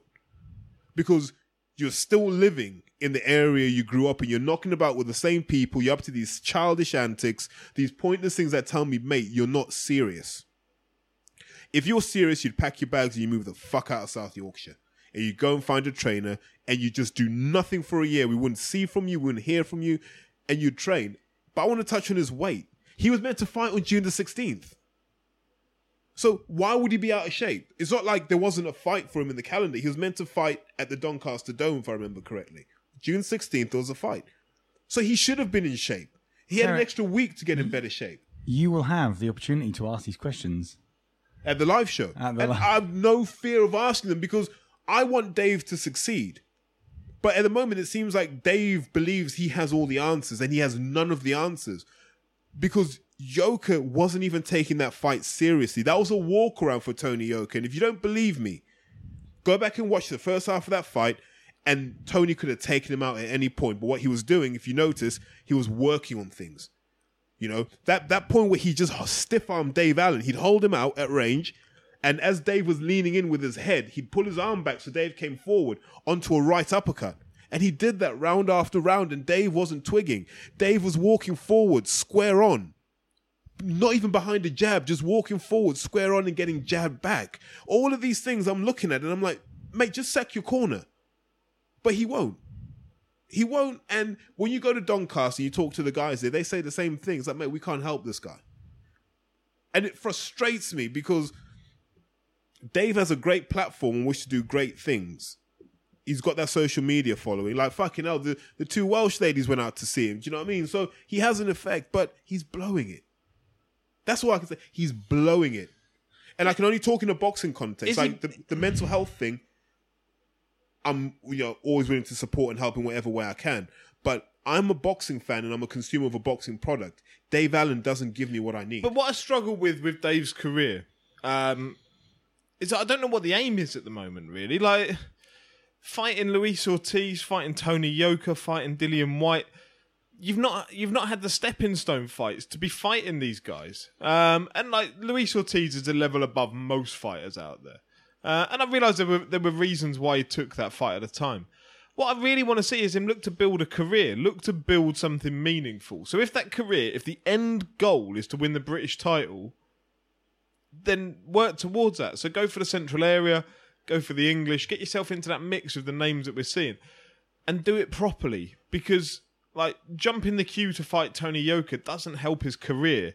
Um, I appreciate it might help other elements of him. So it's then you have to take the balance, I guess, of what's the most important thing to him. Is it his career? Is it his outside of his career? I- I don't know the answer to that, and Dave's the only one that knows the answer to that. If at the end of his career he can look back and say, "Look, I'm in one piece," despite the odds being against that because of the amount of, of punches that he's taken. But if he can get to that point, if he does, and he says, "I'm in one piece, I'm all there," out of it, I fought Tony Yoka, I fought Dillian Whyte, I fought Luis Ortiz. If he gets to that point and he's got money and he can go off and do something else, then I think he'd probably be happy with that. Nah, there's nothing worse than that. Actually, there's nothing worse than There There- no, is. honestly, no, no. There's there- a lot worse. No, there's nothing worse because because I, I go through this. being like- in one piece at the no, end no, of your no, career. I'll give you an example. Like I'll sit there and I'll go, and people say, "Ah, yeah." So when you were when you, when you were younger and more energetic, and I'll go, "Yeah, I used to spar guys like Javan Young, and I used to spar guys like Domac and Lardy." And I I don't look back on that and go, "Yeah, I'm, I'm proud of what I did." I go and I go, I don't know if they really had much that I didn't have, other than they really wanted that boxing thing more than I did. You know, I remember before the Commonwealth Games and doing rounds with guys like Javan Young and sometimes getting slapped about. Did I go down? No. But I didn't feel, you don't feel good about yourself because you're like, why couldn't I do what he did? And then it's about, are you willing to go back But and those learn? are elite level talent. So Luis Ortiz, mm. Tony Yoka, he's an Olympic gold medalist. That's a bit like saying, I'm going to go out and play football, but I'm really gutted I can't be as good as Cristiano Ronaldo No, and no. Lionel Messi. Well, no, it's, it's that he wasn't even competitive, if that makes sense. I wouldn't expect him to be, No, if no, I'm honest. well, I'd expect him to have some joy where I'm like, "Go on, Dave, go on, Dave," and I was just like, "Mate, Yoka's not even trying at this point." Has he become one of those boxers that you? Has he become? And I say this with a heavy heart, but like, has he become one of those people that people look at and go, "We'll get him over," because he's a he's- journeyman. I hesitate to use that word, but yeah, I guess so. Yeah, Um, if if I wanted somebody who was guaranteed to take my fighters round, and I had a, an elite level talent, if I had a Bakole, if I could afford a Dave Allen, I'd probably pay for it. Um,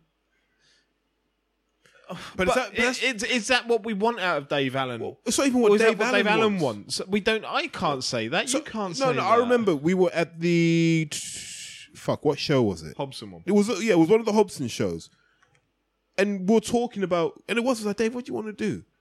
And he was like, I want to rebuild. That's what he was saying. I want to rebuild. And then, so I left that encounter going sensible. You know, he wants to rebuild. He's going to sort his life out. He's going to retool, and he's going to get ready. And then when I saw him doing the leisure center thing, I was like, oh shit, he's gone back to learn his craft. There he is. He's off to Walsall to have a fight, little walk around against the guy that he's fought before. And then I saw June the 16th, he's on the Stefy Bull show. Great. I'm seeing where this is going. And then I see the Yoka fight. And then it was it was like old Dave again. It was all playing badminton, uh, table tennis in Sheffield Dave. And I was like, oh, for fuck's sake. And I, then, then I was just like, you know, and I think it's a legacy of seeing guys come in and talk a good game and never deliver. I remember Ahmed Patterson as a as an amateur, and like Ahmed Patterson has wins over guys like Eric Ochieng and so forth. He was by no means a shit amateur, but there wasn't that desire because every half hour he'd tell you he wanted to be a street dancer. And I remember at the time Mick Carney would just look and go, you know He was a good dancer, though. To be fair, He Ahmed. is. He's a great dancer. He is. And I remember Mick Carney just going, he'll never make it as a pro tell. He just hasn't got it. And you're no, but look at the way he's training and sparring. Mick was just like, he ain't got it. And and it's that legacy of years of seeing guys in gyms, and you can just tell who really wants it. And I'm just there going, Dave, do you really want it? Because if you do, you're not showing us. And I know that's tough, Martin, because Dave, you and Dave are you're cool. Like your babe station buddies, table tennis buddies. so so for you hearing this isn't great. No, look, look, look. I, I'm a realist about these things, and I think I don't begrudge it. I see people on Twitter that begrudge him getting these opportunities. I'm like, how can you begrudge someone getting these opportunities? If he's getting these opportunities because of his social media following or whatever, how the fuck can you begrudge that of someone? what you can begrudge is that they're not necessarily turning up in the best shape and giving the best showing they can do. I get that. I don't get how you can begrudge someone building the opportunity for themselves. That's fucking mental. If you have an issue with a man for doing that, then you're just a jealous little cunt, frankly. But the problem, but but I look at Dave now and I go, I want to see Dave as a trainer. In the same way, I look at Danny Connor now and I go, mate, I think you'll be far greater as a trainer than you'll ever be as a boxer. I think the problem you're going to have with Dave Allen is, you know, if you're being realistic about it, there's a whole swarm of talent coming up underneath him. The Joyces, the Dubois, the Gormans, all the ones we've spoken about today, that are going to be looking at that British title level, and it's going to get busy around there. So if that's Dave's aim, you've probably got to rule it out for maybe two, three years because you, with a risk of him being fed to other people, Yeah, which is kind of what I which was is what you were getting getting at at earlier. earlier. Um, uh, Okay, speaking about Tony Yoka, who who manages him? ring Uh, star. Sir Schaefer. Are they so with him? On a side note, his wife. well done, Tony. Really? fuck's sake, Terry. You you're an Olympic gold medalist. You marry an Olympic gold medalist, both within the same sport, and you have a kid. I'm putting money on that kid winning something. I don't know what he's going Oh, to right, win. that's what you meant. No, no, but his wife is hot. Estelle Mossely's hot. I was Like kind of hoping you meant the- the insanely, insanely hot. Yeah. Okay. Not insanely hot. Yes. Nah. Mate, follow her on Instagram and then we'll talk. But she She's she's good. she's if you had wedding pictures next to her, you're looking at yourself going, I've done everything I needed to do in life. She's all right. I've done everything I need to do in life because Yep. I've pulled this one woman. Yep. Olympic gold medalist in boxing, 60 kilos, Katie Taylor's weight. Right. Anyway, so where does Where does Yoka where does he go go next? And the reason I ask, I mean, I'm, I ask that anyway, but he's is he too good to be and not have enough behind him to go further? Did you see how he got savaged on French Twitter? I saw you put it up. Le They, Twitter. they, Le Twitter, yeah. they. no, no, we, we think we're bad. Like I think we're, we're just like Joshua's shit, wild as shit. That's us, right?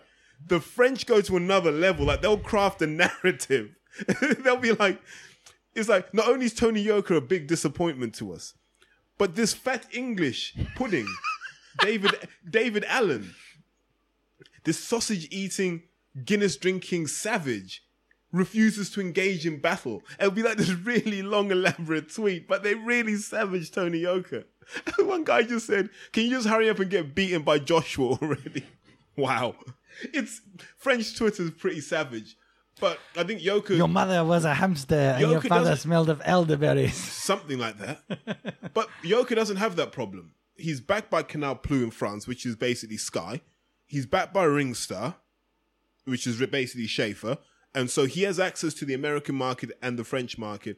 And I don't know if anyone, if you look, the crowd looked reasonably full in that arena. So that, that arena is about the size of the O2. Maybe about 70, 75% maybe.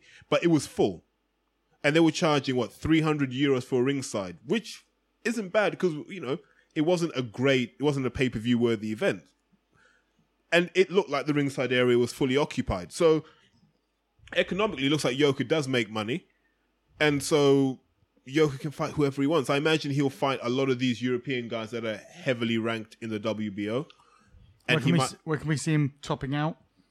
Yoka?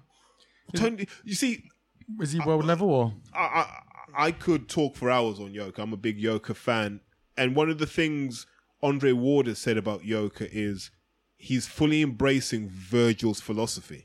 And I don't know if you got to see the fight, Andy. I know you did, Martin. There were a lot of Ward-like tendencies there, and it wasn't that he went to bomb you out. There was so much control in what he did, where he was like, "As long as I've got you on the end of my jab, you're no threat to me. Yeah. So I'm going to keep working behind And he's jab." not a big man either, is he? Well, he, he's huge, but he, what he hasn't got is he hasn't got the Joshua, the the, the, the superhero arms. No, you know I meant like size wise, as in height. He's not. six seven. Is he? Yeah, Is he? yeah, he's six He didn't seven. look that last night. Yeah, he's huge. I don't know. Surprised by that. There's a video. I remember this. Not this fight. The fight before. Yoka basically sits. He, he sits down for an interview next to the commentators, and they're all up to there on it. Oh, really? No, he didn't look that big. he's huge. Although they claimed Anthony Yarde was six foot on BT. Ah, He's about six three. Anthony Yarde's not six foot in high heels. I guarantee you that. No, Yoka's big. Because remember the Olympic final? He was taller than Joe Joyce. Yeah, he, he didn't look it last I've night. got his height down as but- two but- meters, but I don't know what that is. Well, I'm one meter eighty two, and I'm It's about six, foot seven. One six foot. Two two meters is about six seven. He's he's huge. Yeah, fair play. So so if you that's a six foot seven man controlling you on the jab.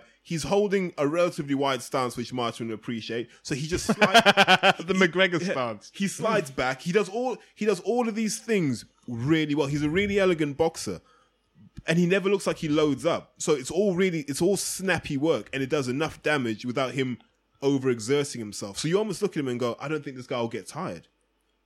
He could go the twelve rounds against the Joshua. Let's just see work. him and Joe Joyce. Let's just see him and Joe Joyce next. Mm, uh, no, uh, do you know what? I think the ring star model is he goes here and gets a belt. He goes here and gets a belt. I get that. Yeah, so I'm happy because because of I'm quite biased towards Yoka. I'm happy to see him go and fight guys like Tom Schwarz, Otto Wallin, and so forth, and just blitz through that European scene. But the whole Joyce team is saying we're struggling getting legitimate opponents. It'd be No, interesting to see what they do no, with. no, no, no, no. Billy Nelson said Bakole's available whenever. Agree, but nobody. this just goes back to my original point. He's worth nothing. Yeah. he might be a great talent, but he's worth nothing. Yeah. Um, Whereas I think just for the revenue model, Ringstar need both Joyce and Yoka to be smashing down trees yeah. until until it's big enough for them to fight. Each I mean, it other. doesn't seem like there's the money available. This is what I was coming on to. Is that for Ringstar, when we talk about what's, you know, who does, where does Yoka go? The Ringstar model for Joe Joyce doesn't seem like there's a lot of money available. because he hasn't Um, got Canal Plu behind him. Yeah, you got Five or Dave or Yeah. whoever they end up. Um, But yeah. but honestly, everyone should watch Yoka. Like if you really want to see elegance in heavyweight boxing, you're not going to get your flashbang wallop that you get with Joshua. But what you are going to get is a guy who's so accurate, and he just he takes you apart. Like there's like I said earlier, there's nothing that hits places it shouldn't. Everything's just purposeful. And I ah man, I, it was it was a joy to watch. Not not because it was Dave, like that part was upsetting, but just watching Yoka execute on a game plan, you know, and listening to what Verge was telling him, and also good to see Verge be, lo- looking healthy. A uh, couple of quick fire questions for you. Stephen Mock asks, uh, Mock asks, win, lose or draw, where does Chisora go after the Takam fight? Whoever pays him the most, right? Yeah, I mean he's a gun for hire almost, isn't he? I mean he's he's still with Matchroom. Um, you know Steve Goodwin's managing him. I think it's great that Takam fight, by the way. Two old dogs, two men of African origin, Just tough. just fucking get in the middle. Takam's a little bit slippery, Selling a few watches while they're at it. You saw the, the, the Alan Sugar model. Um, you know, I think it'll be a, a really fun fight. That might be the fight of the night on the 28th. Yeah. Um, where does he go after that? It depends who's going to pay him. So if Joe Joyce's team come up with the money that he asked for, whatever it was, whether it was 500, 600, 700 grand, if they come up with that money, he goes and fights there. Doesn't really matter if he wins or loses against Given Taylor. all That IFL interview was brilliant, where Chisora FaceTimes. I think I don't know if you Yeah. FaceTime Joe Joyce or Coogan, but it was just there like, get rid of your team, they're shit. he's, he's like, he's like, Joe, I'm just chilling on the sofa. Yep. And he was honest. He was like, look, get the money ready, I'll fight, man. You know me. Given it, the talent coming through, like you're saying before, Chisora's in a fairly good position to make money out of that, isn't he? Going It could be a great position for him because they're all a level below where he's at at the moment, or maybe two levels below where he's at at the moment. But if he can stick it out for another two years in the sport, he could get a nice few repi- retirement paydays out of it. Um, Kev Morrow asks if Frampton wins his High Court case against the McGuigans, do you think some of the fighters might jump ship uh, and may there may be some trust issues going forward? Well, they'd all be well aware of the trust issues. So, example, Chris Billam-Smith's been in that camp long enough. He's been in that camp for what two and a half years. Conrad Cummings, when he left that camp, didn't keep his mouth particularly shut. Yeah, He opened up about it, so they already know the allegations and the rumours within that camp. I've no doubt. but as I said to a fighter who was contemplating the McGuigan switch, where are you going to be in three years? That's going to be better for you because even if they rob you in these three years, they're going to rob you of a pittance because you're not going to make millions anyway. So be on Channel 5, have the McGuigans validate who you are as a boxer, get three years of Shane's training. If it hasn't worked out by then, you can move on. You're a better product by then. So there's for, Chantelle Cameron, there's a, it's a no lose position. For Chris Billam-Smith, it's a no lose position. Lee McGregor, no lose position. Josh Taylor might be the only one where he's like, eh, these numbers are getting bigger now. I need more clarity around where the money's going. But I think to be fair to Josh Taylor and the McGuigans, like they've complemented one another very well through this phase. So you're building somebody.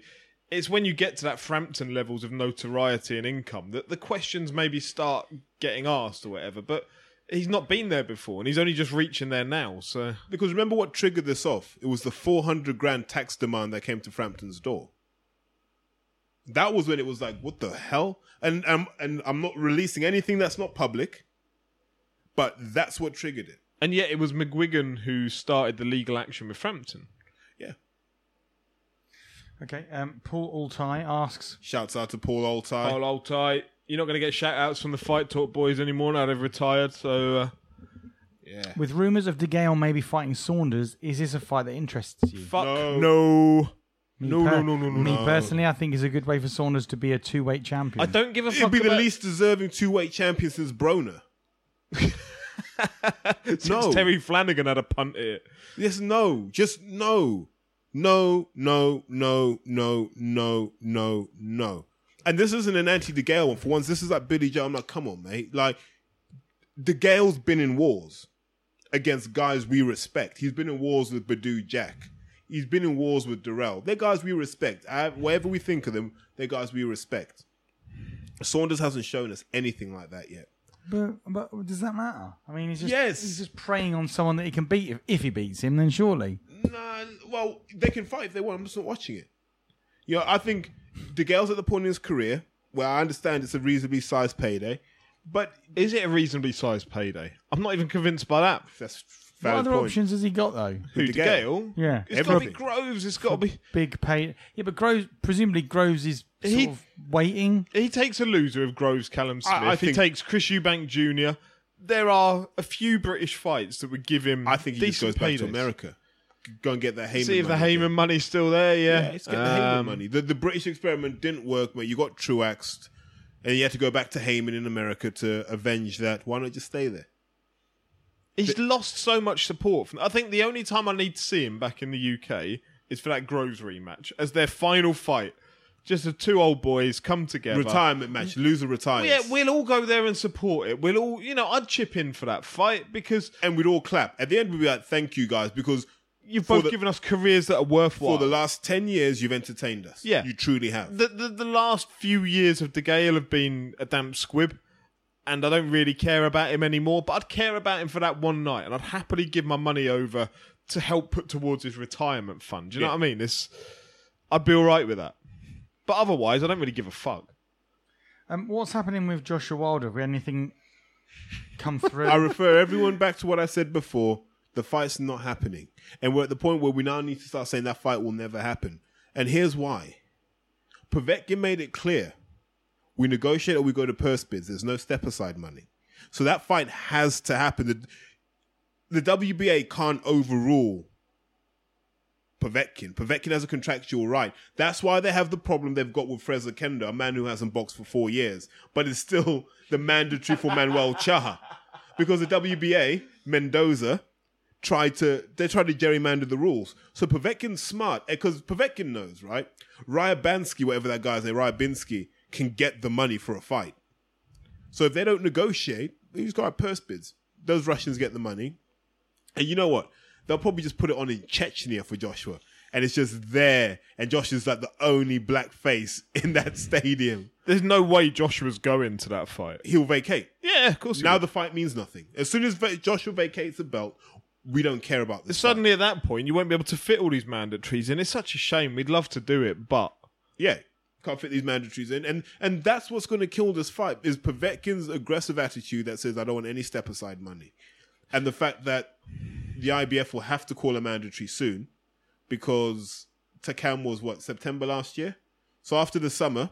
You'd imagine after Pulev has fought Hughie Fury, I think that's the direction that's headed.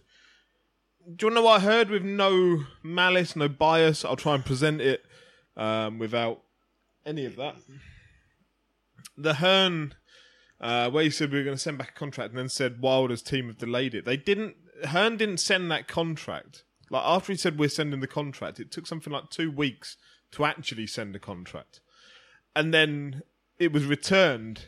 Say there aren't enough details in this. So the, there were two things that were missing out of the contract, from what I know. One was the date and one was the venue. And there was no rematch clause if Joshua won. There was if Wilder won. Those were the terms of the, the contract that was and all- received by Wilder's team. That that's from And TV rights as well, right? No, that was in there, I believe. Those were the three things that were disagreeable. No date, no venue, That- no rematch clause. The rematch if clause Wilder is the bit that really if Wilder irks lost. me. That Um, would piss me off big time. And so remember that the two of the things that Hearn said about in the initial contract when he said, "Oh, they haven't sent through all the details, proof of funds, blah blah blah." He said Wilder's team never sent through a date, never sent through where it would be. From what I understand, those same details were missing when the contract went back the other way. I So- present that without any bias So- so I- it's- I, I don't care. So next week, expect the Povetkin fight to be announced. I've I've genuinely lost interest in it to the point that I, I don't feel like there's. I would say there's maybe a ten percent chance that fight happens within the next twelve months. Um, And if it doesn't, then it's irrelevant because he's not going to hold all the belts. yeah, yeah. I kind of I'm at that point now where I'm not angry at either side. Just everybody let go of it and do something else. really, you would you wouldn't want to see the fight? No, or- I do want to see the. I, of course, I, Actually, want to see the I, I don't give two fucks anymore. No, you, I knew one of and, you. and would. here's here's the I reason. knew one of you would No, here's the reason I don't. Like, everything's about everything's of its moment. Like if we go back to when Muhammad Ali came back from you know the draft the, the draft avoidance issue, not dodging, just draft avoidance issue. He fought. I want to say Jerry Quarry. It was Jerry Quarry, who incidentally had a great fight with Joe Frazier. Go and watch that on YouTube if you want to watch just fighting in the pocket. Love it. But he fought he fought him. Then he fought was it Oscar Bonavera, Bonaventura, fuck knows. But he fought him, and then he fought Joe Frazier. Like there was a clear line towards the fight that everyone wanted to see. did he fight Sefer Seferi at all?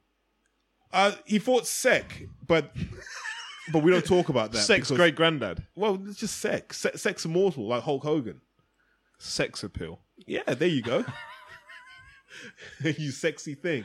Uh, but so so that's a clear line and then when joe when george foreman just minced joe frazier i think was that in jamaica and they asked muhammad ali are you going to fight this guy now i'll fight him now i'll fight him next make the deal happen we'll fight him next that fight happened why is it that when the greats can make it happen and hearn if hearn just said look here are the fights we're going to do, then we're going to do Wilder. Just show me the roadmap, I'd believe it. Because he's got the power to do that. The fact that we're having all of this bollocks tells you they're not, they don't want that fight. What annoys me, I tweeted this the other day, is that I one million percent I believe Anthony wants to fight and I believe Deontay wants to fight. I don't believe there's anything about either of them that want other fights. If you said to these two men, there's a hundred million pounds or dollars, whatever, sitting in a pot, and you can split it 50-50, 60-40, 55-45, whatever it works out as, sack your entire fucking management, sack your advisors, your promoters, between the two of you, take a little bit of that money and go and hire a stadium somewhere, and then it will sell itself out. You don't need all these fucking idiots. You don't need all these promoters making barriers. You don't need the management stuff. You don't need to give your money to those people. At the end of it, you get to keep 100% of that money between you two lads. They would go and do it. It's all the fucking peripheral, all the hangers on, all the promoters, all the management, all the advisors that create these issues. Because Second-hand ticket website. so if you left it, if you left it as just two men and there was a hundred million dollar pot for the two of them to go and hire a venue to fight, and that money goes either way, and the winner leaves undisputed, the fight would happen. It's everything else that goes with it that's the problem. And as fu- that as fans, you try explaining that. You try explaining that to somebody that doesn't really have a massive interest in boxing. Why aren't Wilder and Joshua fighting? Why? Oh, have you ever heard of Al Haymon and Eddie Hearn? Well, hmm. basically, they can't come to an agreement. What? What's that got to do with two fucking two of the world champions going out and punching one another and earning loads of money? Why don't you just get rid of those people and go and do it? Why don't AJ box? Heard of Al Haymon? Yeah. But that's what it is, isn't it? And then have you ever heard of like their mates and their mates who put these barriers You up? ever heard of Al Haymon and Eddie Hearn? No. Well, Al Haymon and well, Eddie Hearn really isn't in charge, but like basically, Eddie Hearn's got someone who's in charge of head of him, and please explains to me in, a, in an accurate way. Okay. Um. So anyway, he sent a contract over, but It's so mad, isn't it? I genuinely wish Deontay and Andy would just ring each other up. Between them, they could pitch in to hire Wembley Stadium or hire a, a Vegas casino for the night, whatever it is.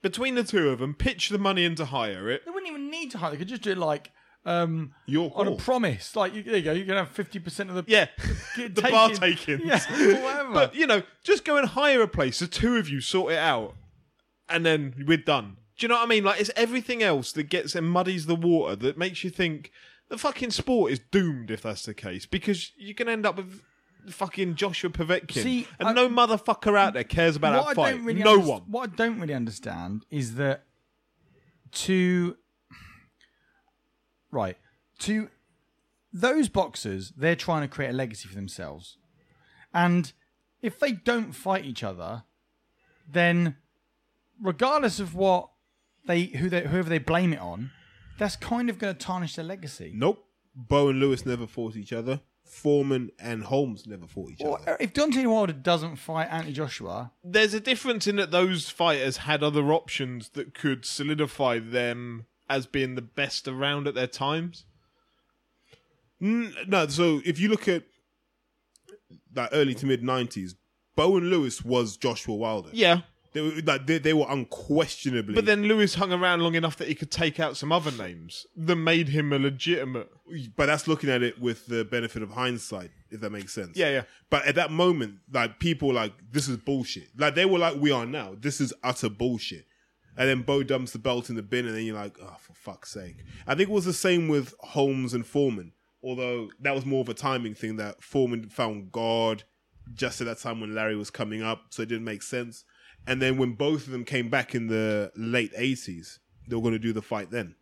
But no one wanted to put the money up, See, unfortunately. but but but you don't see any of those names you've just mentioned. You don't look at those those fights that never happened as missed opportunities that would have enhanced their legacies. No, but they showed us that they can make other fights happen.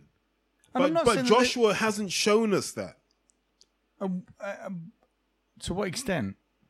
You know, Like the easy one to ask you is Klitschko. Like that that by every measurement was a success for him, wasn't it? we everyone knows my views on the Klitschko that fought that night. So I, you know, let me not rake over old coals. You know, just to say he was an old man on a gap year with Okay, de- definitely all got a dad bod because he's just become a father. But. I, But- I, I think maybe we're expecting too much from Joshua. Maybe this is his first bump in the road, like it was for Lewis and Bowe, where it was like, right, here's the first chance you guys have to have your super fight, and you you didn't do it. And Lewis went off and had his thing with Holyfield. Bowe kind of lost his way, and that's how that story ended. And like we know with Holmes and Foreman, George discovered God and had a family. Larry went on to dominate until the mid '80s, and then both came back around the same time. So do you uh, have either of those two boxes in your mind? If they retired tomorrow, would they have a respectable legacy? No, So then, presumably, they've got they've got to fight big names that, as of yet, aren't big that- names that- anymore. Well, They that's are I'm the saying. big names. Well, that- the if problem you, you is- use the Lewis, you use the Lewis Bowe um, Morton. uh, uh, example, and you said with the benefit of hindsight, we looked and see they fought other pla people. So now you look. Now we're looking at Joshua Wilder. In order for them to have legacies worth looking back at, presumably you're saying they've got to fight people that have yet to come forward. And I'll just throw names out there, like say if one day Dubois and Yoka both become big talents, and then they fight those two fighters, and then and then they're stopped and whatever. That's when you go, wow, they really were good. this is a fight for all of the belts. You still don't think that looking back, there people will go, ah, yeah, but No. So here's the issue. This is the fight for all of the belts. Joshua Wilder fighting each other, I'm not precious about, right? Them fighting for all four belts to be in one person's hand. That ha- that I'm like, yeah, make that happen. Yeah, I guess so, yeah. If for some reason a belt gets dropped out of that equation, I'm like, nah, I can wait again. In Yeah, the I same guess way you that's said true, earlier about yeah. a final of the Cruiserweight World Boxing Super Series would sell out in London, and I fully agree with you, it would. It's because it's to make the undisputed. It's because it's the two Yeah. best in their division right That's now true. coming together at the right time, and it's peaked an interest. in terms of boxer fighting, I, I think I have more interest in watching Tyson Fury fight going forward. Fuck when off. he's when he's Sefer Seferi, my friend. Sefer Seferi. Uh, no, I agree. I, I hopefully will have more interest in Tyson in twelve months. yeah yeah yeah. But um, And that will just muddy the waters. Yeah, so now I just I've lost interest in it. Don't get me wrong, if they said we're gonna fight, if they come out tomorrow and said we're fighting, we're fighting in three months' time, then I will get hyped and I will be interested and that fight week will be awesome and on fight day I'll be hyped. But as of right now, I genuinely don't really fucking care. Yeah, all right. It's killed me. Is there any, anything else you guys wish to talk about? Uh, last night, I don't know if anyone saw the Souleymane Cissokho fight. Nope. He beat Carlos Molina at 154, so that's the same Molina that Josh Taylor did. But he absolutely iced the guy. And Oh, and managed, he's managed it. and, and, and so so one of the issues is we've got guys like Anthony Fowler floating around and talking about they'll take on anyone. I'd quite his like live to, body out of the small gap in the door. I'd love to see Cissokho versus Anthony Fowler. We're talking about guys fighting when they're at the same stage in their careers. Let Cissokho and Fowler fight because that Cissokho lad looks like he can bang. So I really that was a that was that was a decent undercard fight on the Yoka thing. Um, I'm trying to think what else has happened. Ah, big shout out to Wayne Smith. So Wayne Smith's a coach at St Mary's. We had the we had the Haringey Box Cup this weekend. Wayne's come away with three golds, three really tough medals to win. Um, having obviously won in the double figures of those medals, I understand how hard they are to win. So congratulations to him. What he builds at St Mary's is to be respected.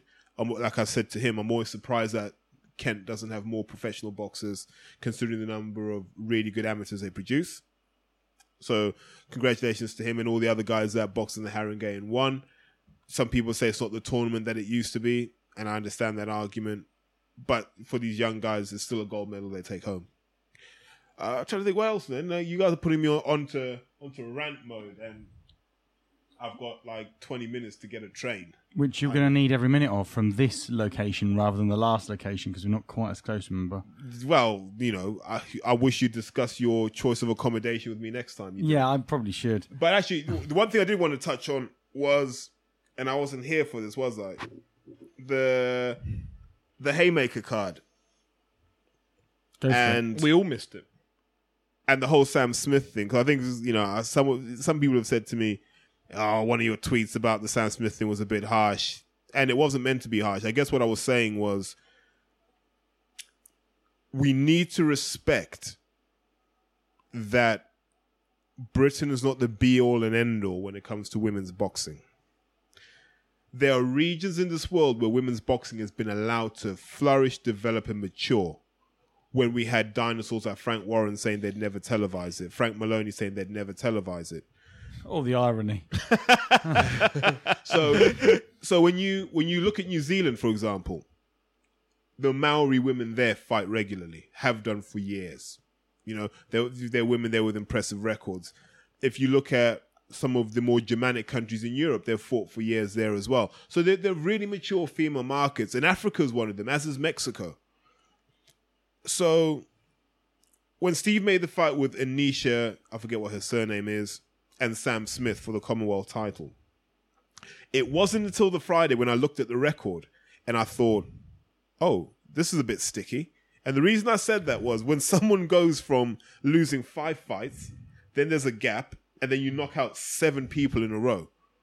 One of two things is true. You either went to Sheffield, or all of a sudden, all of a sudden, you learn how to box, and you learn how to box the hard way, which is by basically getting your face punched in.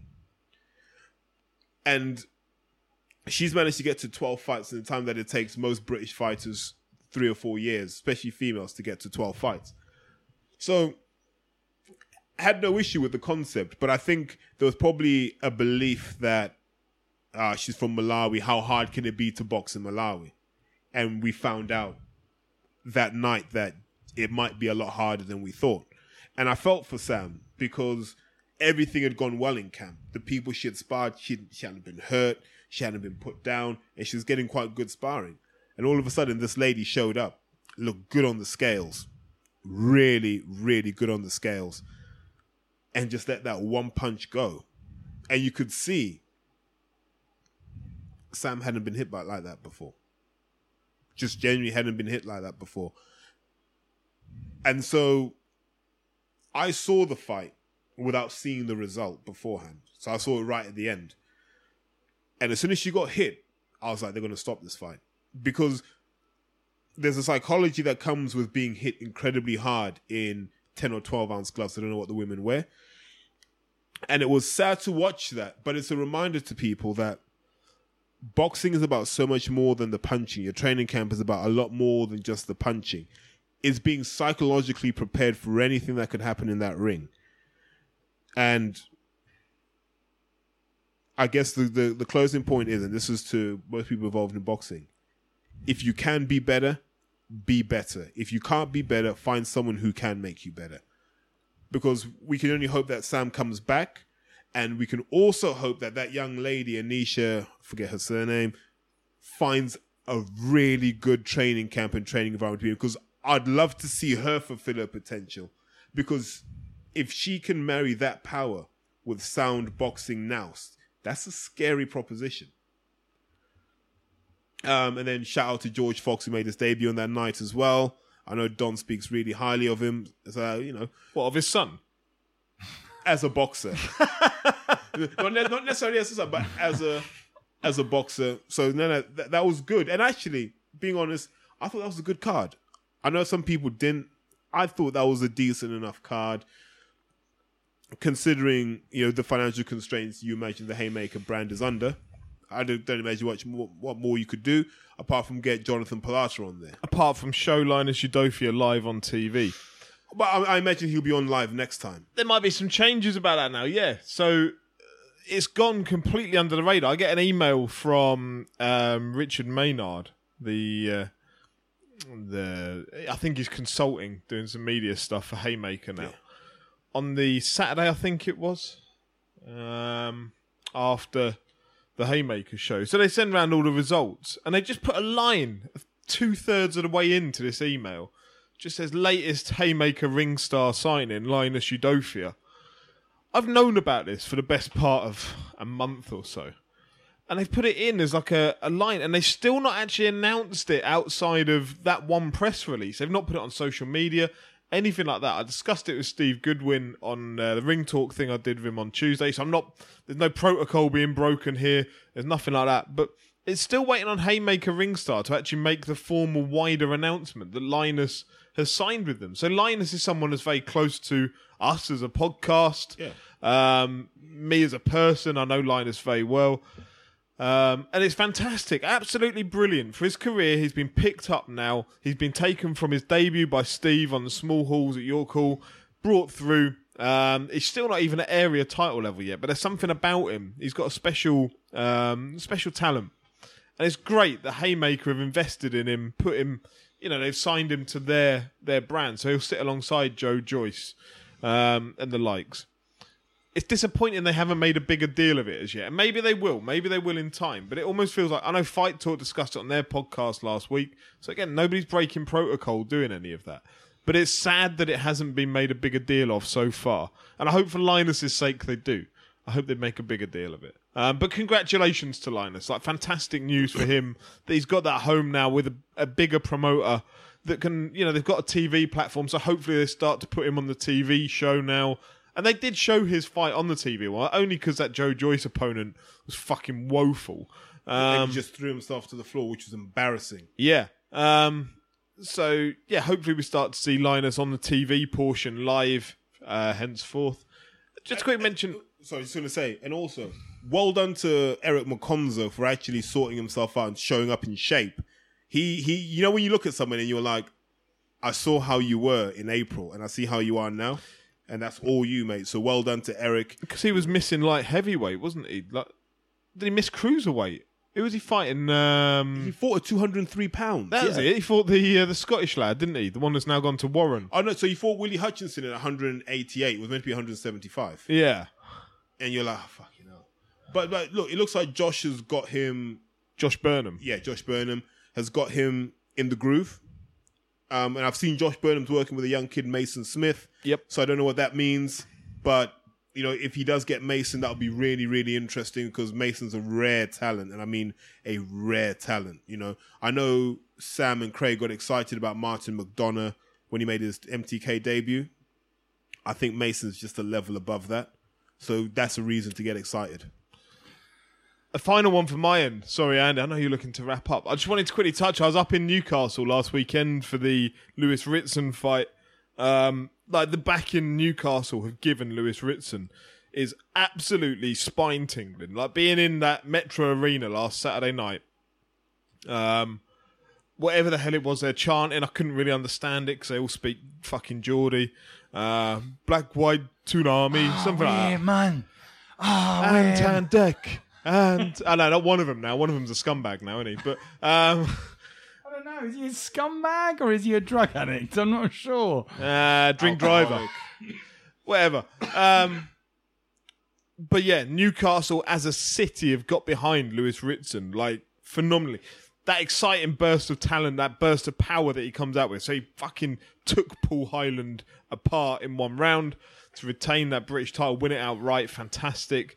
Uh, I can see Hearn milking the Metro Arena because that place, like, I only booked my ticket last minute. I booked it on the Friday to go up there on the Saturday. And there were maybe like three seats I could have picked from at the whole place, um, where there were like two together. And uh, like it was just rampacked, fantastic atmosphere. Ritson brought it.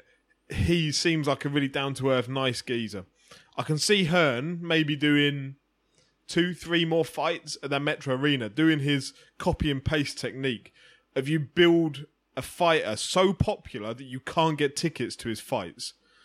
And that's what he does. He'll do that so that you can't get tickets to a Lewis Ritson fight if you live in Newcastle. And so that makes him even more popular because people are like, wow, it's a must have ticket. And then maybe 18 months' time doing the whole St. James's Park thing, I think would be the expectation. Um, quite whether you can achieve that, I don't know. Like Lewis Ritson doesn't move his head, so there's a danger that he's going to get chinned by someone. But he's got phenomenal explosive power, speed. Um, when he stands in the pocket, I'm not sure you'd really want to stand and trade with him. But someone who's a bit more of a refined boxer may cause him problems. We'll find out. But just to say, like Newcastle were fucking brilliant as a city that night. They were phenomenal. Okay, uh, shout out to Riku Heikler, boxing fan, uh, UK boxing fan six, Jamie Ingleby, Daniel Smith. Um, I'm trying to get through these Various names. others. Babs, Hey, Mo Richie Gray as well for buying a ticket to the live show. John show. Johnson, Richie Gray, top man. Richie Grey weather, grey weather. Danny Watley, and Christian Alcorn. We've got two tickets for the live show. Somebody Oh. bought them but can't make it. Um, they just wanted to buy them to support us. Thank you which- for your questions, is what I was going to say to you the guys. But yeah, sorry, go on.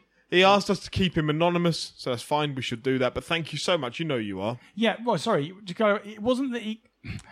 it wasn't that he couldn't make it and he'd already had the tickets. He couldn't make it and he bought the tickets anyway, right? He, yeah, he bought it because he wanted just to support what we're doing. No, I, I think yeah. I, Which you're right. It's I want to. Um, it's important, it's not that he bought them then went oh I can't make it. Yeah, exactly, He, yeah. he couldn't make it but bought the tickets. and he wants to give them away. Um, to yeah, somebody. so ask if we can find a way. So we'd already had another scenario like this. Again, somebody wanted to stay anonymous. Um, we're starting to sound like a Frank Warren show giving tickets away. Um, but yeah, we've now got two additional ones. So thank you so much, firstly, to the person that put their hand in their pocket to do that. That's just Well, welcome to the new age reselling platform. um, so yeah, we need to work out the best are going way. two hundred quid each. Um, Pod Hub. Yeah. anyway, go on ticketweb.co.uk and buy a ticket in the meantime whilst we work out how to give away two. Um, Should give it to a homeless guy. Just get a homeless guy in there. Imagine do it. Yeah, and he'd be there like, I used to box. You're like, nah, you didn't. And he'd be some some guy from the 80s who actually used to box. but how horrendous. 64. What if he left at the interval, though?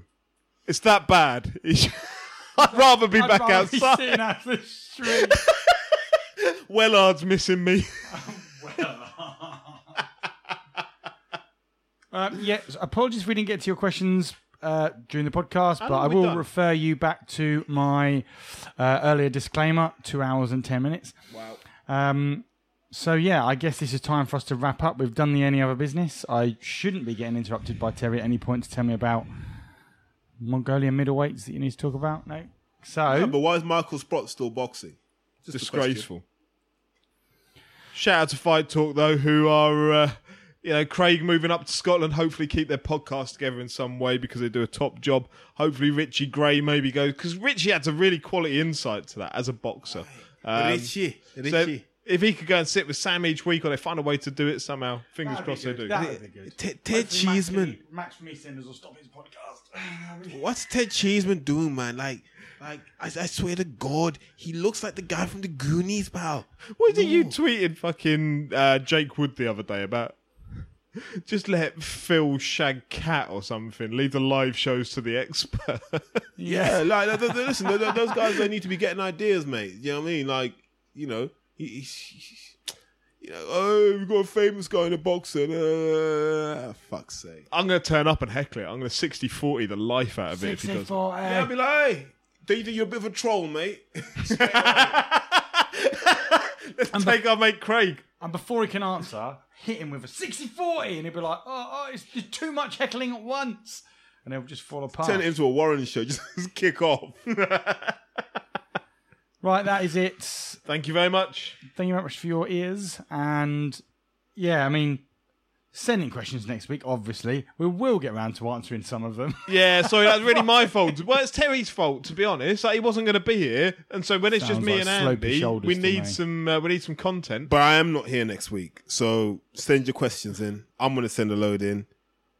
Craig's going to send a load in. Are we going I to get heard- Cherry if you're not Tap going to be here, I was going to say. I, hear that Cherry Tap and Dama might be sending in some questions. he always makes an appearance, same as Martin Theobald. No? Tartan Meerbold. The legendary. Tartan Meerbold. Uh, right, i have had enough. That's. Uh, thank you very much. Peace out. Speak to you later.